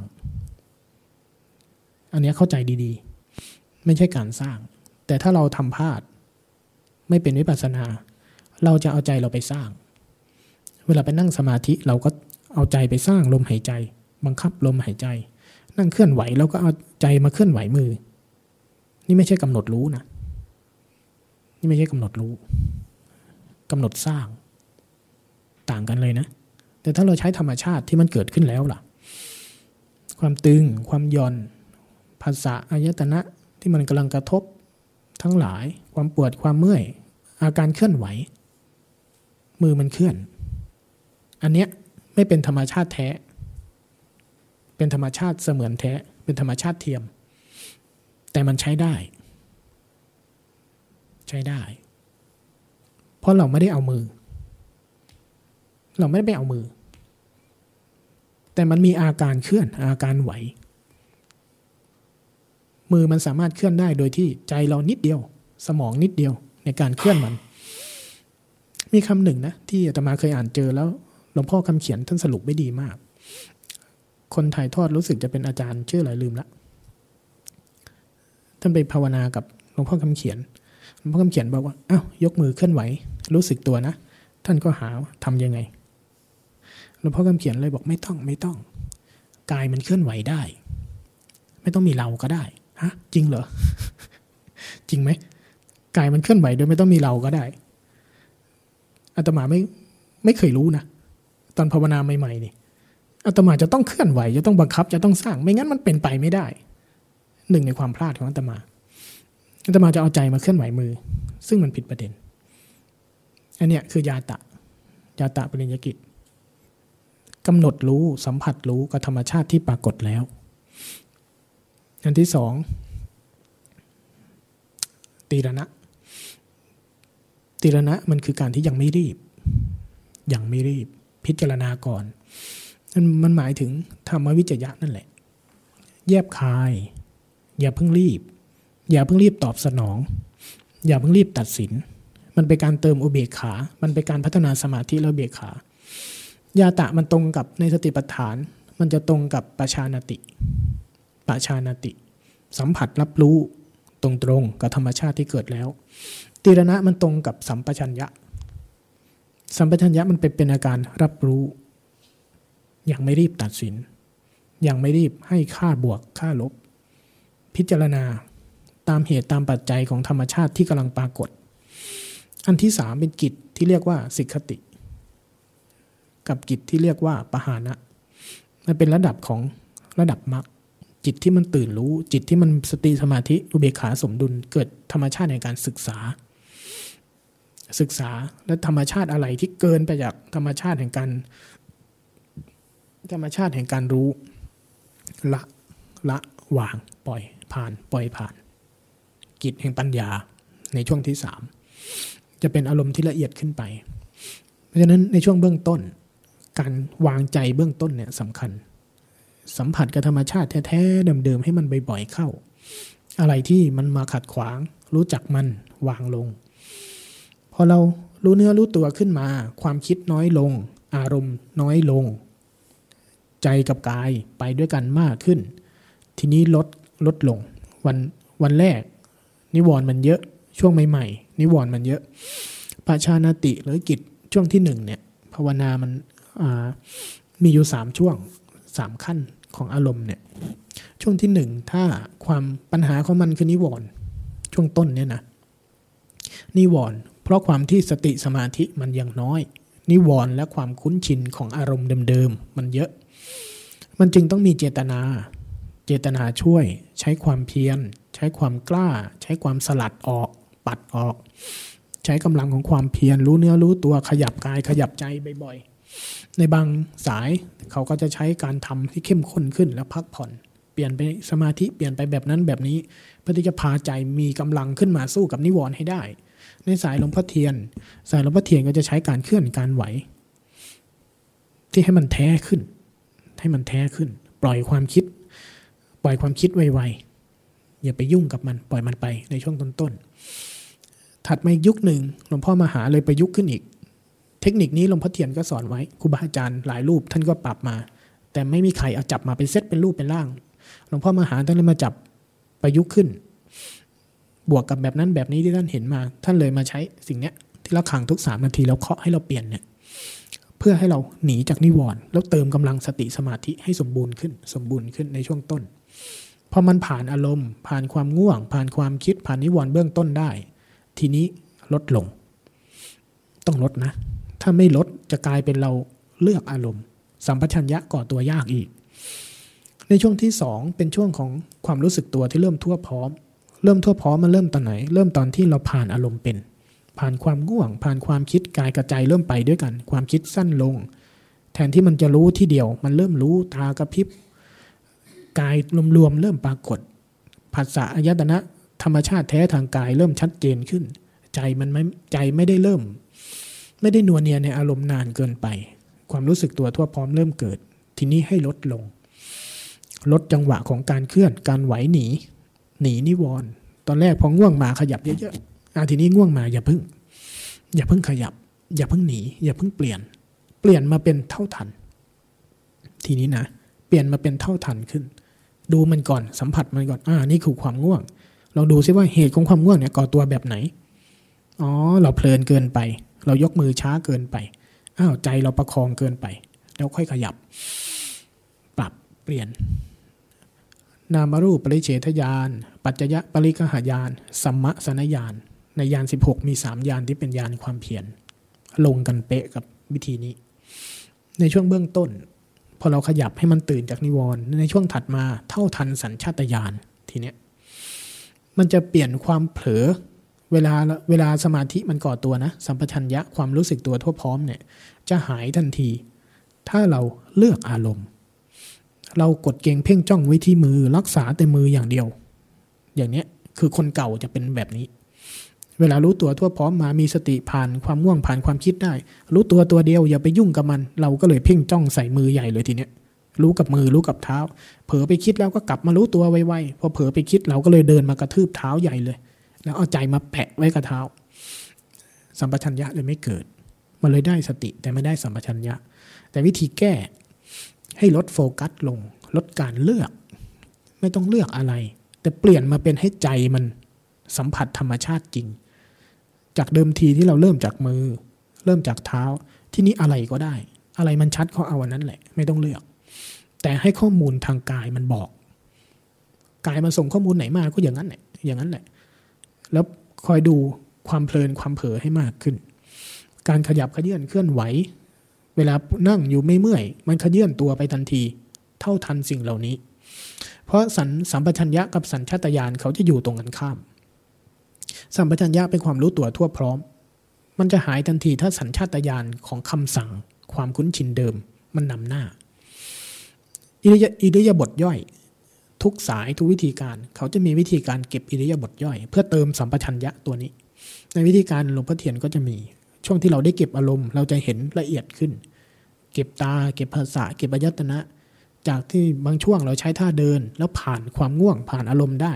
เปลี่ยนมาใช้ท่านั่ง เพราะท่านั่งเวทนาทางกายมันชัดขึ้น แล้วเวลาเราเผลอเนี่ยเราจะขยับตัวทันที ให้เท่าทันสิ่งเหล่านี้ให้มากขึ้น มันปวดมันเมื่อย มันอยากขยับ เราเท่าทันมันก่อน ก็ยังไม่ต้องขยับ ลองดูมันจริง ๆ ว่ามันปวดเมื่อยจริงไหมกายต้องการจริงไหม รือใจมันต้องการ รู้เนื้อรู้ตัวไปแล้วดูมันก่อน ยังไม่ต้องไปตอบสนองมัน ลดการตอบสนองลง ลดการเลือกลง มันอยากพยายามจะรู้อยู่กับมือ พยายามรักษาอารมณ์ เห็นพฤติกรรมเหล่านี้ปล่อยลง นี่ใจเกินละสัมผัสธรรมชาติจริง ๆ ธรรมชาติธรรมดาธรรมดาของกาย ธรรมชาติของลมของแดดที่มันปรากฏบ่อยๆนำหน้าไปเรื่อยๆเรื่อยๆ แล้วเราจะเห็นคำสั่งในใจ และใจจะเริ่มแยกออก ระหว่างสิ่งที่เกิดจริงทางกาย ความปวดความเมื่อย อยากเข้าห้องน้ำอยากกินน้ำบางทีน่ะ เวลาที่มันมีข้อมูลมาน่ะถ้ามันไม่ผ่านการกรองซะก่อนนะ ไม่ผ่านสติสัมปชัญญะกรองซะก่อนนะ มันจะตอบสนองทันทีเนี่ย ข้อมูลนั้นบางทีข้อมูลทางกายไม่จริงเลย กายอาจจะไม่ได้ต้องการกินน้ำไม่ได้ต้องการอะไรเยอะแยะหรอก แต่พอมันส่งข้อมูลมาใจมันตอบสนองทันทีเนี่ย สิ่งที่หายไปคืออะไร กิจช่วงที่สองตีละนะหายทันที กลายเป็นสัญชาตญาณได้ช่อง สัมปชัญญะก็ไม่เกิด การรู้ตัวทั่วพร้อมก็ไม่เกิด การยับยั้งชั่งใจสมาธิก็ไม่เกิด สมาธิแปลว่าความตั้งมั่น ความตั้งมั่นมันจะตั้งอยู่ได้ ก็ต่อเมื่อมันยังไม่เลือกอะไร แล้วมันยังไม่ไปทำอะไร สมาธิตั้งมั่น อุเบกขาก็จะตามมา ถ้าสมาธิแบบนี้ สมาธิ ตัวสำคัญของคนภาวนาเนี่ยอยู่ตรงเนี้ยพลิกกันในรายละเอียดช่วงเนี้ยใครละเอียดแยบขายกับเรื่องนี้ คนนั้นพัฒนาได้เร็ว ใครพัฒนาช่วงนี้ไม่ได้ ใครปล่อยปะละเลยกับช่วงนี้ โอกาสที่มันจะพัฒนาขึ้นไปเป็นการตื่นรู้นะ ยาก ยากนะ เพราะว่าตัวสติมันง่าย ตัวสัมปชัญญะที่เป็นสมาธิเนี่ยมันมีโอกาสที่จะพลิกไปเป็นสมถะสูงมาก ในวิธีทำในวิธีภาวนา เมื่อใดก็ตามที่มันรู้สึกตัวทั่วพร้อม แล้วมันตั้งมั่นโดยการที่ใจมันทำตัวเองเดๆไว้ เป็นสมถะ ไม่ใช่ทั่วพร้อม หรือมันพยายามจะรู้เนื้อรู้ตัว แต่ปฏิเสธรอบข้างหมดเลย เป็นสมถะ ไม่ใช่ทั่วพร้อม เพราะมันมีตัณหาและทิฏฐินำถ้าใจมันให้ค่าใจมันตอบสนอง ใจมันชอบอารมณ์นี้ ปฏิเสธอารมณ์นี้ ปฏิเสธความคิดจะรู้เนื้อรู้ตัวไม่เอาความคิดอย่ามาอารมณ์อย่าเกิด เคลียร์พื้นที่ให้รู้เนื้อรู้ตัวอย่างเดียว อันนี้เป็นพฤติกรรมของตัณหา ถ้าตัณหาทำงานทิฏฐิก็ทำงาน ตัณหากับทิฏฐิไม่ค่อยแยกกัน มาเป็นเหรียญสองด้านอยู่เสมอ ตัณหาทิฏฐิทำงานมันทำให้จิตเป็นสมถะ เลือกอารมณ์ปฏิเสธอารมณ์ มันไม่เป็นวิปัสสนา เพราะวิปัสสนาแปลว่าเห็นตามจริง แต่ถ้ามันเลือกอารมณ์ที่จะรู้เลือกอารมณ์ที่จะมีปฏิเสธอารมณ์ที่จะเกิด แสดงว่ามันไม่ใช่วิปัสสนา มันพลิกกันอยู่แค่นี้รายละเอียดของตัวเนี้ย และเราทุกคนก็จะทำผิด เราไม่ได้ทำผิดนะ ธรรมชาติของอวิชชาตัณหาอุปทานมันทำงานดีเกินไปต่างหาก ธรรมชาติชุดนี้นะ ระหว่างสัมปชัญญะสมาธิแบบวิปัสสนา กับสมาธิแบบสมถะเนี่ย มันจะพลิกกันไปพลิกกันมาอยู่แบบเนี้ย เราไม่ได้ทำผิด แต่ตัณหาอุปทานมาทำหน้าที่สมบูรณ์เกินไป มันเลยจะพยายามให้เราทำอะไรบางอย่าง กับสิ่งที่เกิดแล้ว กับสิ่งที่ปรากฏแล้ว มันจะให้เรามีตันมีทัศนคติบางอย่างที่จะต้องไปยุ่งไปจัดการไปแทรกแซงเสมอ ถ้ามันมีเราก็ไปยุ่งไปจัดการไปแทรกแซงความง่วงเกิดขึ้นเราก็ปัดทิ้งพยายามรู้เนื้อรู้ตัว เคลื่อนไหวเปลี่ยนตลอดเพื่อให้มันรู้เนื้อรู้ตัวไว้แล้วปฏิเสธทุกอารมณ์ทุกความคิด ตัณหาทิฏฐิเข้าแทรกพอเป็นสมถะแบบนี้เป็นการเลือกอารมณ์แบบนี้ อุเบกขาก็ไม่เกิด เพราะมันไม่เกิดการยอมรับ มันไม่เกิดการยอมรับ ถ้ามันไม่เกิดการยอมรับ มันก็เป็นวิปัสสนาไม่ได้ เห็นตามจริงไม่ได้ เพราะเราจัดการไปแล้ว เห็นตามจริงไม่ได้ นี่คือชุดความเข้าใจที่ทุกคนต้องไปค่อยๆ เล่นค่อยๆไล่รายละเอียดเอา บอกได้แต่หลักการนะ บอกได้แต่เส้นทาง แต่กระบวนการภาวนาเป็นเรื่องที่ทุกคนต้องลองถูกลองผิด มันไม่ถูกสัทีเดียว ไม่ผิดสัทีเดียว แต่เป็นเส้นทางช่วงหนึ่งที่เราจะต้องเจอกับมัน ใครรู้ตัวได้เร็ว ใครเรียนรู้ได้เป็น จับจังหวะมันได้ มันจะนำไปสู่การตื่นรู้ได้เร็วขึ้น เมื่อใดที่ใจมันตื่นรู้จากวังวนเดิมๆขึ้นมานี่นะ อ้ยชีวิตเปลี่ยนจริงๆนะ เปลี่ยนไปแบบ เป็นอิสระ ผลจริง ๆ ของมันนะ่ะ นิพิทาวิราคะอะไรทั้งหลาย ผลจริง ๆ ของภาวนานี่นะคือความอิสระ อิสระจากทั้งสุขทั้งทุกข์อิสระจากอารมณ์อิจากอิสระจากการต้องรักษาอะไร ถ้าเรามีสติมีสมาธิแล้วยังรู้สึกว่าต้องรักษาอะไร แสดงว่ามันยังไม่อิสระ มันยังไม่ใช่ของจริง ยังไม่ใช่ของเดิมแท้ของมัน นี่คือกระบวนการของการเจริญสติ ที่ทุกคนต้องไปดูเอาพรุ่งนี้อาจจะให้โจทย์รายบุคคลพรุ่งนี้ท่านอาจารย์ว่าจะตั้งแต่เช้า อาจจะให้ภาวนาร่วมกัน แล้วก็จะไล่ถามรายบุคคล เพราะว่าภาวนามันจะเป็นแบบเนี้ยบางครั้งให้ข้อมูลรวมแบบที่อาตมาพูดให้ฟัง เชิงหลักการ เชิงศาสตร์ แต่พอไปลงมือปฏิบัติการ ด้วยความที่เราแต่ละคนบิดเบี้ยวเป็น บิดเบี้ยวกันไปคนละทิศละทาง ธรรมชาติของตัณหาอุปทานมันทำงานได้อย่างละเอียด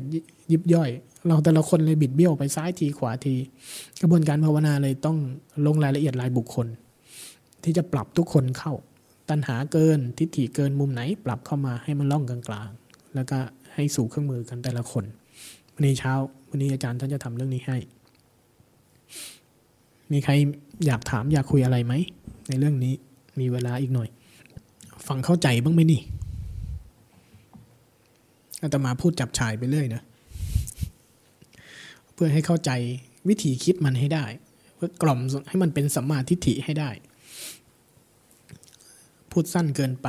พูดแต่เฉพาะหัวข้อเกินไป เราก็จะไปจับหัวข้อเหล่านั้น กลายไปเป็น มิจฉาทิฏฐิอีกเข้าใจไม่ถูกอีก บางครั้งมันต้องอธิบายภาพรวม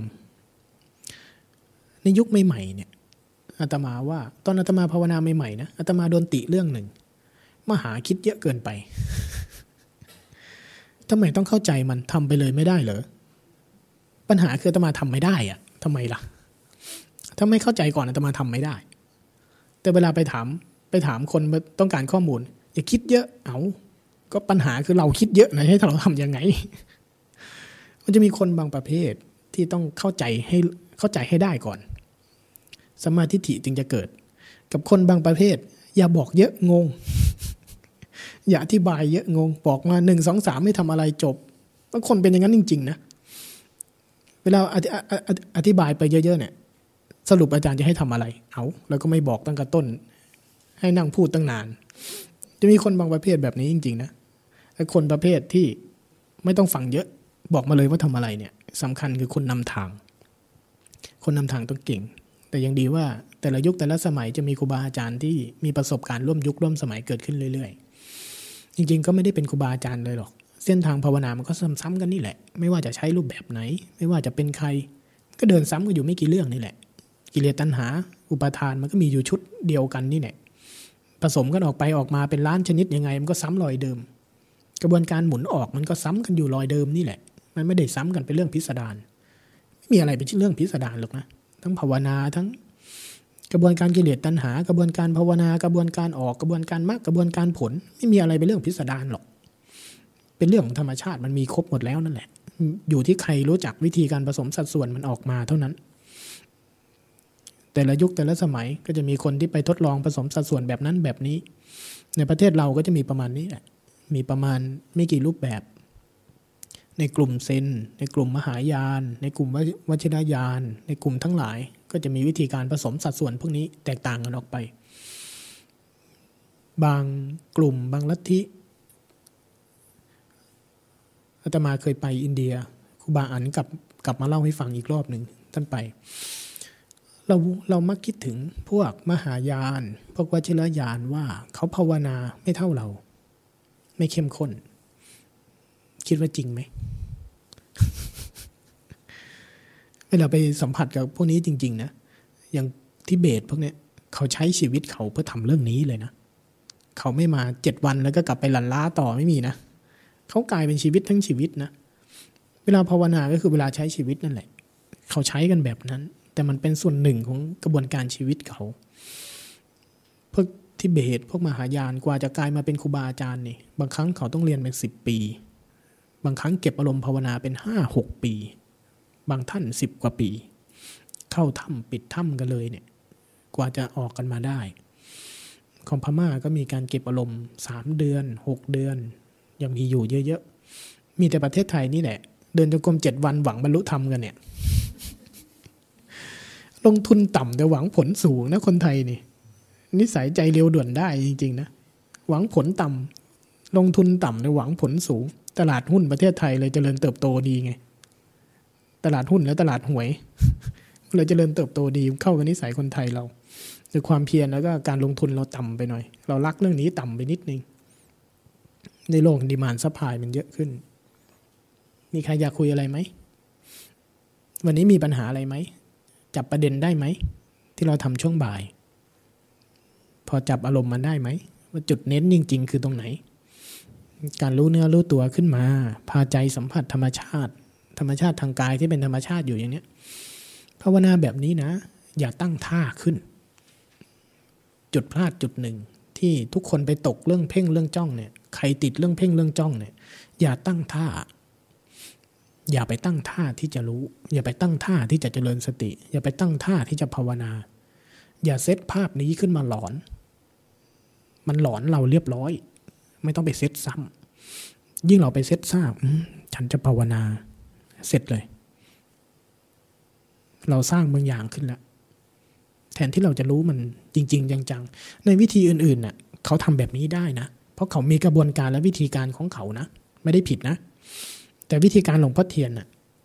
ด้วยความที่เราใช้ธรรมชาติค่อนข้างเยอะ ธรรมชาติทางกาย การรู้เนื้อรู้ตัวค่อนข้างเยอะ แต่ถ้าเราไปเซตอะไรขึ้นเนี่ย มันจะบังการรู้เนื้อรู้ตัวที่แท้จริง มันจะกลายเป็นการคิด แล้วมันจะกลายเป็นการกดเกงเพ่งจ้อง สุดท้ายจะอึดอัดเพ่งจ้องเป็นสมถะ มันจะไม่นำสู่การตื่นรู้ วิธีการหลวงพ่อเทียนเริ่มแบบนี้ไม่ดีเลย วิธีการหลวงพ่อเทียนเริ่มง่ายที่สุดคือเริ่มแบบนี้ เริ่มจากธรรมชาติแท้ๆนี่ ธรรมชาติมันปรากฏอยู่เช่นนี้ ไม่ต้องตั้งท่าไม่ต้องเซตท่าอะไรขึ้น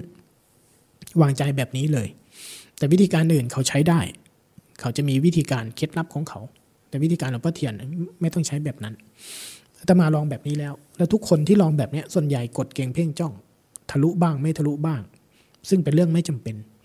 ถ้าเริ่มจากธรรมชาติง่ายๆ ปล่อยให้ธรรมชาติเขาแสดงตัวซะก่อน อย่าเพิ่งเริ่มจากการสร้างยกมือสร้างจังหวะ อย่าเพิ่งเริ่มจากสิ่งนี้ ให้เริ่มที่ธรรมชาติซะก่อน อันนี้เป็นทริคนะ เป็นเคล็ดลับเล็ก ๆ ให้ธรรมชาติจริง ๆ ความตึงความหย่อนความเปิดความเมื่อย ให้ลมมันพัด ให้มันเผลอคิดซะก่อน สัมผัสธรรมชาติตรงๆ ง่ายๆ อย่างนี้เล่นๆ แล้วเวลามันเผลอไปคิดอะค่อยยกมือ ค่อยเติมการยกมือเข้าไป แค่นี้เวลามันเผลออ้าวเผลอก็รู้ตัวเปลี่ยนจังหวะนิดนึงแค่นี้เล่นกับมันแค่นี้แหละเดี๋ยวมันจะลากเราไปเกินจากนี้ พอมาลากเราไปเกินจากนี้ก็แค่รู้ตัวมา ทิ้งมันเริ่มใหม่ เริ่มธรรมชาติใหม่ สัมผัสรับรู้ใหม่ ถ้าเริ่มแบบเนี้ยสัมผัสกับธรรมชาติจริง ๆ สัมผัสกับอาการ อาการทางกายจริง ๆ ไม่มีมันไม่กดเกงเพ่งจ้อง มันไม่แช่ไม่เพ่ง จะไปเพ่งถึงขนาดอึดอัดจะยากมาก เดิมทีน่ะวิธีการในยุคที่อาตมาเริ่มต้นน่ะส่วนใหญ่ไปตกที่เพ่งจ้องเกือบหมด ราะเราตั้งท่าจะรู้ตัว ยิ่งคำว่ารู้สึกตัวให้กลับมารู้สึกตัวเนี่ย คนเก่าๆที่ทำมานานๆเนี่ยจะรู้เลย เวลาเผลอไปคิด เราจะพยายามกลับมารู้สึกตัว เราจะสร้างขึ้นอย่างนี้เลย บังคับให้ใจมาอยู่กับมือ ตกบังคับ เป็นสมถะเกี้ยงเลย นั่งอยู่ตรงนี้อึดอัดพอมันอึดอัดจิตมันก็ดิ้นพอดิ้นหนีไปในความคิด มันก็จะลืมมือ ถ้ามันดิ้นหนีน้อย รู้มือครึ่งหนึ่ง รู้คิดครึ่งหนึ่ง แต่เรื่องที่คิดเนี่ยยาวอยู่อย่างนั้นนะทั้งวันเรื่องเดียว เรื่องเดียวนะ ทั้งวันรู้ตัวด้วย รู้สึกตัวด้วย รู้สึกตัวครึ่งหนึ่งเท้าก็ทบพื้นรู้หมดเลย แต่ความคิดก็ไหลยาวเป็นเรื่องเป็นยาว แต่ไม่ตื่น สิ่งที่หายไปคือการตื่น มันจะยาวก็อยู่อย่างนี้พอเรื่องนี้จบหมดเรื่องมัน มันก็ไปไหลใหม่ ยาวเป็นวันเป็นคืนเป็นอาทิตย์ ยาวอยู่อย่างเนี้ย แต่สิ่งที่หายคือการตื่นรู้ ตารู้หูตาจมูก ภาษายตนะอื่นหายหมด มันเหลือแต่รู้ตัว ตัวก็ไม่ชัด กายก็ไม่ชัด ภาษายตนะก็ไม่ชัด ใจก็คิดได้ครึ่งหนึ่ง มันหล่อเลี้ยงกันอยู่แบบนั้น นิวรณ์วิจิกิจฉาเนี่ยมันพิสดารนะมันพาเราเป็นแบบนี้ เพราะใจเราประคอง ใจเราประคองเลี้ยงอารมณ์ ถ้ามันไม่เพ่งจ้องไว้ตึงเกินไป มันก็จะเลี้ยงตัวเองแบบนี้ เรารู้สึกมันเรามีสตินะ แต่พอมากเข้าวนไปวนมา เอ๊ะชักแปลกๆ จะเป็นอย่างเนี้ย ปัญหาคือมีสติ นี่คือรู้แต่ไม่ตื่น นี่คือรู้แต่ไม่ตื่น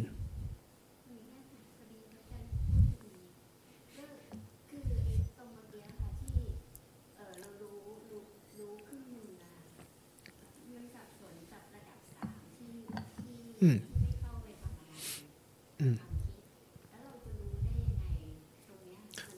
ถ้าธรรมชาติ ถ้ากายมันชัด ถ้ากายมันชัด อาการที่มันเป็นกายล้วนๆ เป็นธรรมชาติล้วนๆทางกายชัด ตาชัด หูชัด ภาษายตนะทั่วกายทั่วใจปรากฏชัด ความคิดก็ก่อตัวได้ ก่อตัวได้ ดับได้ หายได้ แต่ปรากฏอยู่เฉพาะหน้าหมดเลย มีแต่ธรรมชาติ มันจะเป็นอาการใสๆง่าย ๆ ว่างๆ แต่มี มีหมด มีครบหมด อย่างนี้เป็นระดับที่สามแต่ถ้าเป็นอาการของ ที่พูดเมื่อกี้มันจะเป็นอาการที่มันรู้สึกตัว แต่มันรู้ตัวก็ไม่ชัดหรอก เท้าก็ไม่ชัดแต่ปรากฏ แต่ใจและภาพในใจก็จะปรากฏควบคู่กันไป หล่อเลี้ยงกันไป แต่รอบๆตัวจะไม่ค่อยรู้ เวลาใครเดินมาทักตกกระใจ จะเป็นแบบนั้น มันจะต่างกันตรงที่ว่า ถ้าคนตื่นรู้เป็นนะสเต็ปที่สามจะชัด แต่ถ้าใจมันยังไม่ได้ตื่นรู้ มันไม่รู้สึกตัวยังยังทั่วพร้อมจริง ๆ เนี่ย มันมักจะเป็นอันที่สองแต่ถ้าเราขยับมาทำอันที่หนึ่งให้มันชัด รู้สึกตัวจริง ๆ สัมผัสจริง ๆ ธรรมชาติทางกายจริง ๆ ธรรมชาติแท้ของการรู้เนื้อรู้ตัวจริง ๆ การเผลอไปคิดรู้จักมัน การตื่นจากความคิดสัมผัสได้ ชุดของความคิดชุดของคำสั่งที่มันเกิดมันดับมันหายทั้งหลาย สัมผัสได้ชัดเจน และไอ้เวลาที่มันตื่นขึ้นมาเป็นสเต็ปที่สามเนี่ยมันจะตื่นขึ้นมาแบบภาษายตนะอยู่ตรงเนี้ย ทุกสายนะ ทุกวิธีการที่เป็นสายเจริญสติ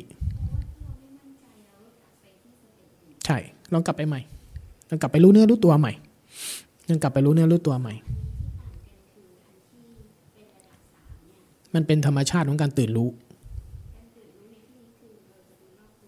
อ่าจิตเวลาเวลาที่มันเป็นระดับที่สามน่ะ จิตมันจะทำหน้าที่ในการรู้เนื้อรู้ตัวของมันเอง แต่มันจะไม่ได้ทำอะไร แต่มันจะมีธรรมชาติทำหมดเลย ธรรมชาติของตาธรรมชาติของหูภาษายตนะทางกาย สิ่งเหล่านี้ปรากฏอยู่อยู่เต็มที่ของเขา ความคิดก็ปรากฏได้ ความคิดก็ปรากฏแล้วหาย ปรากฏแล้วหาย แต่ความคิดลักษณะของตอนมันตื่นขึ้นมาเนี่ย ความคิดจะไม่ยาว ความคิดไม่ลากยาวขนาดนั้น แต่ความคิดแบบเนี้ยมันจะลากเราทั้งวัน แต่ความคิดในใน step ที่สามเนี่ยบางครั้งความคิดนั้นยาวได้ แต่ยาวแบบจบเรื่อง จบเรื่องแล้วจบ จบเรื่องแล้วจบ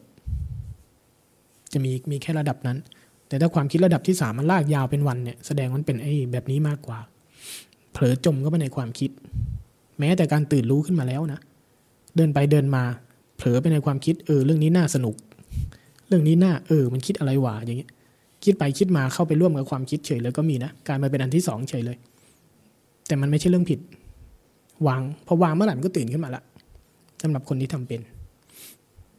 อืมเท่านั้นแหละมันก็จะสลับกันไปแบบนี้แหละ กระบวนการของการดูความคิด แต่พอเราเชี่ยวชาญขึ้น ตัวรู้เราสมบูรณ์ขึ้น ตัวรู้ตัวรู้เนื้อรู้ตัวตัวปกติมันชัดเจนขึ้น สิ่งเหล่านี้มันจะค่อยๆ แยกออกไปเรื่อยๆเรื่อยๆเอง อืม อืม มันแยกไม่ออกอย่าไปแยกมันช่างหัวมันเถอะ ปล่อยมันโลด กลับมารู้เนื้อรู้ตัวใหม่ กลับมาเริ่มใหม่ สงสัยมันเอ้ากลับมารู้เนื้อรู้ตัวใหม่ สัมผัสได้ธรรมชาติปรากฏอยู่ รู้เนื้อรู้ตัวอยู่อะใช้ได้ ความคิดมีก็ได้ อารมณ์มีก็ได้ แต่ความคิดเหล่านั้นมันเริ่มเป็นเราด้วย แสดงว่าเราเริ่มเผลอเริ่มจม ถ้าแค่รู้ว่าเผลอว่าจมจิตมันตื่นขึ้นมาได้ ปล่อยมัน ถ้ามันตื่นขึ้นมาเองได้ปล่อยมัน ถ้ามันตื่นไม่ได้ ช่วยมัน หน้าที่เราเป็นแค่นั้นแหละอะ กลับมาที่เดิมอาจจะมีเจตนาหน่อย ขยับกายหน่อย เปลี่ยนจังหวะหน่อย ขยับให้ใจมันตื่นขึ้นมา อย่างเนี้ย ช่วงต้นๆนะทำแค่นี้บ่อยๆพอเชี่ยวจิตเราเชี่ยวชาญขึ้นเมื่อไหร่นี่นะช่วงไหนที่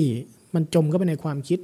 น้ำหนักทางความคิดมีหน่อยเดียวแหละมันตื่นว่าออกมาเลย ถ้าถ้ามันรู้จักการตื่นรู้จริงๆนะแค่ใจมันมีน้ำหนักหน่อยเดียว ผิดจากปกติไปหน่อยเดียวมันรู้ตัวแล้วเด้งว่าบคืนเลย คืนมาตื่นรู้โดยโดยธรรมชาติของเขา มันจะเป็นแบบนั้นเอง แต่ถ้ามันยังไม่เป็นแบบนั้นช่วยเขาก่อน บางครั้งที่เราเริ่มสัมผัส สัมผัสการรู้เนื้อรู้ตัว บางครั้งหลาย ๆ คนสัมผัสการตื่นรู้เป็นแล้วเริ่มสัมผัสเป็นเนี่ย ช่วยเขาก่อน ช่วยเขาก่อน มันเริ่มจมไปในความคิด จมไปในอารมณ์มันมันออกไม่ได้ ขยับมันหน่อย ขยับกายหน่อย มีเจตนาเขานิดนึง แต่แค่นี้พอพาเขามาฝากนี้หน่อย แล้วก็ปล่อยเขาใหม่ไม่ไม่ต้องรักษาเขาไว้เต็มที่ ปล่อยให้เขาตื่นขึ้นมาบ่อยๆ บ่อยเข้าบ่อยเข้าพอเขาเริ่มมีกำลัง เริ่มเชี่ยวชาญกับทางเข้าทางออก ทีนี้มันจะเริ่มตื่นขึ้นมาชัดเจนขึ้น ชัดเจนขึ้น และทำให้สภาวะของการตื่นรู้มันชัดเจนแจ่มแจ้งให้ได้ทีเนี้ยมันจะพลิกขึ้นมายืนฝากนี้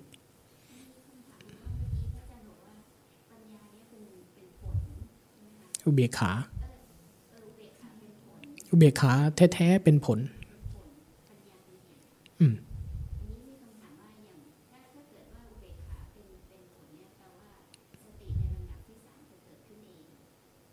ใช่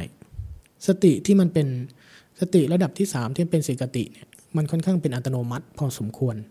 มันค่อนข้างเป็นธาตุรู้ จริงๆไอ้ตัวรู้ที่เราใช้เนี่ยมีสองตัว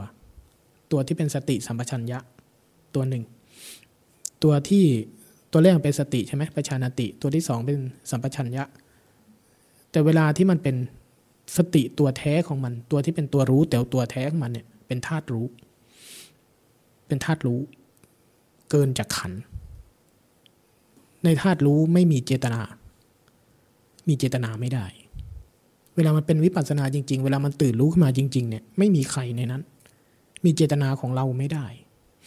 เรามีเพียงสังกปะในองค์มรรคคือเอื้อให้กระบวนการรู้เนื้อรู้ตัวมันธาตุรู้มันดำเนินกิจกรรมของมันได้ มันจะดำเนินกิจกรรมของมันไม่ได้ เพราะตัณหาอุปทานชุดคำสั่งปิดมัน มันจึงเห็นแค่ชุดกตัญหาชุดคำสั่งเราเนี่ยเกิดขึ้น ปกปิด แค่เห็นแล้วมันก็สลายธาตุรู้ก็จะปรากฏ แล้วมันจะเป็นวิปัสสนาเป็นสิกขติของมัน แต่มันไม่ใช่ว่าจะต้องใช้ธาตุรู้ตลอดเวลา เป็นสติสมาธิเบกขาสมบูรณ์ขึ้น อาจจะมีเจตนากรรมด้วย ยังไม่เป็นธาตุรู้แบบสมบูรณ์แบบก็เป็นได้ เป็นได้เช่นกัน ในช่วงต้นๆช่วงที่เราเริ่มสัมผัส เริ่มตื่นรู้เริ่มเป็นธรรมชาติขึ้นอะไรพวกนี้ มันก็ยังเป็นสติระดับนี้อยู่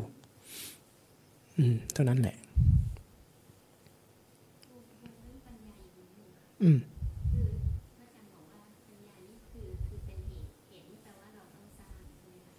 อืมไม่ มันเป็นเหตุของอุเบกขา ใช่ มันเป็นเหตุของเบกขา ใช่ เป็นผลของสติสมาธิ แต่มันเป็นเหตุของอุเบกขา เพราะปัญญา ปัญญายานมันมีปัญญาตัวนี้มันคือปัญญายานปัญญายานคือความเข้าใจของจิตที่มีหน้าที่สลายแรงผลักแรงดันในใจ สลายตัณหาอุปทาน เมื่อสลายตัณหาอุปทาน เวลามันจะสลายมันก็เข้าใจไตรลักษณ์นั่นแหละเข้าใจความเป็นจริงว่าโอ้มันเป็นเช่นนี้ แต่ปัญหาคือตัณหาอุปทานเนี่ยชอบสอด ชอบสั่ง ชอบคัดง้าง ชอบจัดการ ชอบให้ค่ากับธรรมชาติเหล่านี้ เพราะมันเห็นลักษณะนี้ใน ในใจตัวมันเอง มันจะสลายแหล่งนี้ลง มันจะเลิกทำพฤติกรรมนี้ พอมันเลิกทำพฤติกรรมนี้ พื้นที่ในการยอมรับธรรมชาติทั้งหลายจะปรากฏแทน ที่เป็นอุเบกขา แต่อุเบกขาเนี่ยเราใช้ในเชิงสมมุติได้ ใช้ในเชิงเจตนาได้ คือการวางใจ วางใจว่าเราจะยังไม่จัดการนะ ในขั้นที่สองก็เป็นอุเบกขาได้นะเอายังไม่จัดการนะ เราจะปล่อยเอายังปวดเมื่อยเกิดขึ้นแล้ว เราอุเบกขาได้ เรายังไม่ตอบสนองยังไม่จัดการ ยอมรับยังไม่เลือกอารมณ์ ยังไม่ให้ค่ากับอารมณ์ นี่เป็นอุเบกขา แต่เป็นอุเบกขาในเชิงที่เรามีมีส่วนร่วมที่เป็นสมมุติอยู่ใช้ได้เช่นกัน เป็นการวางใจอืมในแบบนี้ประมาณนี้ เวลามันเป็นตัวอารมณ์จริงๆนะ่ะ ไม่เยอะหรอก เวลาแยกใส่ภาษาแล้วมันดูซับซ้อนดูเยอะแยะเท่านั้นเองค่อยๆเรียนรู้ไปเรื่องเหล่านี้นะไม่มีอะไรแล้วเนาะ นะงั้นวันนี้เอาแค่นี้ละสาธุนโมทนาทุกท่าน ค่อยๆนะ ค่อยๆทำความเข้าใจ ค่อยๆ ลงมือภาวนาไป นานๆ จะมีแต่คนเก่าๆ มานั่งฟังอาตมาเลยได้ลงอารมณ์ละเอียดหน่อย ปกติถ้าลงลงอารมณ์ละเอียดขนาดนี้นะอาจารย์พูดอะไรไม่ให้รู้เรื่องเลย อารมณ์บางช่วงเป็นอารมณ์ของคนเก่าๆ ที่การได้ยินได้ฟังการทำความเข้าใจสำคัญ คนเก่าเนี่ยความสำคัญคือความเข้าใจ พอๆกับความเพียร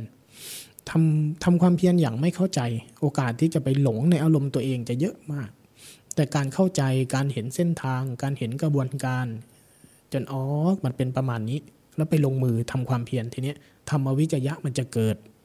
ความแยบคายในการลงมือในการพิจารณา ว่าตอนนี้มันกำลังอยู่ในแบบไหนเป็นอะไรนำไปสู่อะไร มันจะสูงขึ้น อย่าลืมนะว่าศิลปตปามาสเกิดขึ้นง่าย แค่การรู้สึกว่าความง่วงนะต้องทำอย่างนี้ ถึงจะได้ศิลปตปามาสเรียบร้อย ง่ายขนาดนั้นเลย ศิลปตปามาสนี่อะไรที่มันจะตรงกันข้ามกับศิลปตปามาสการเข้าใจธรรมชาติ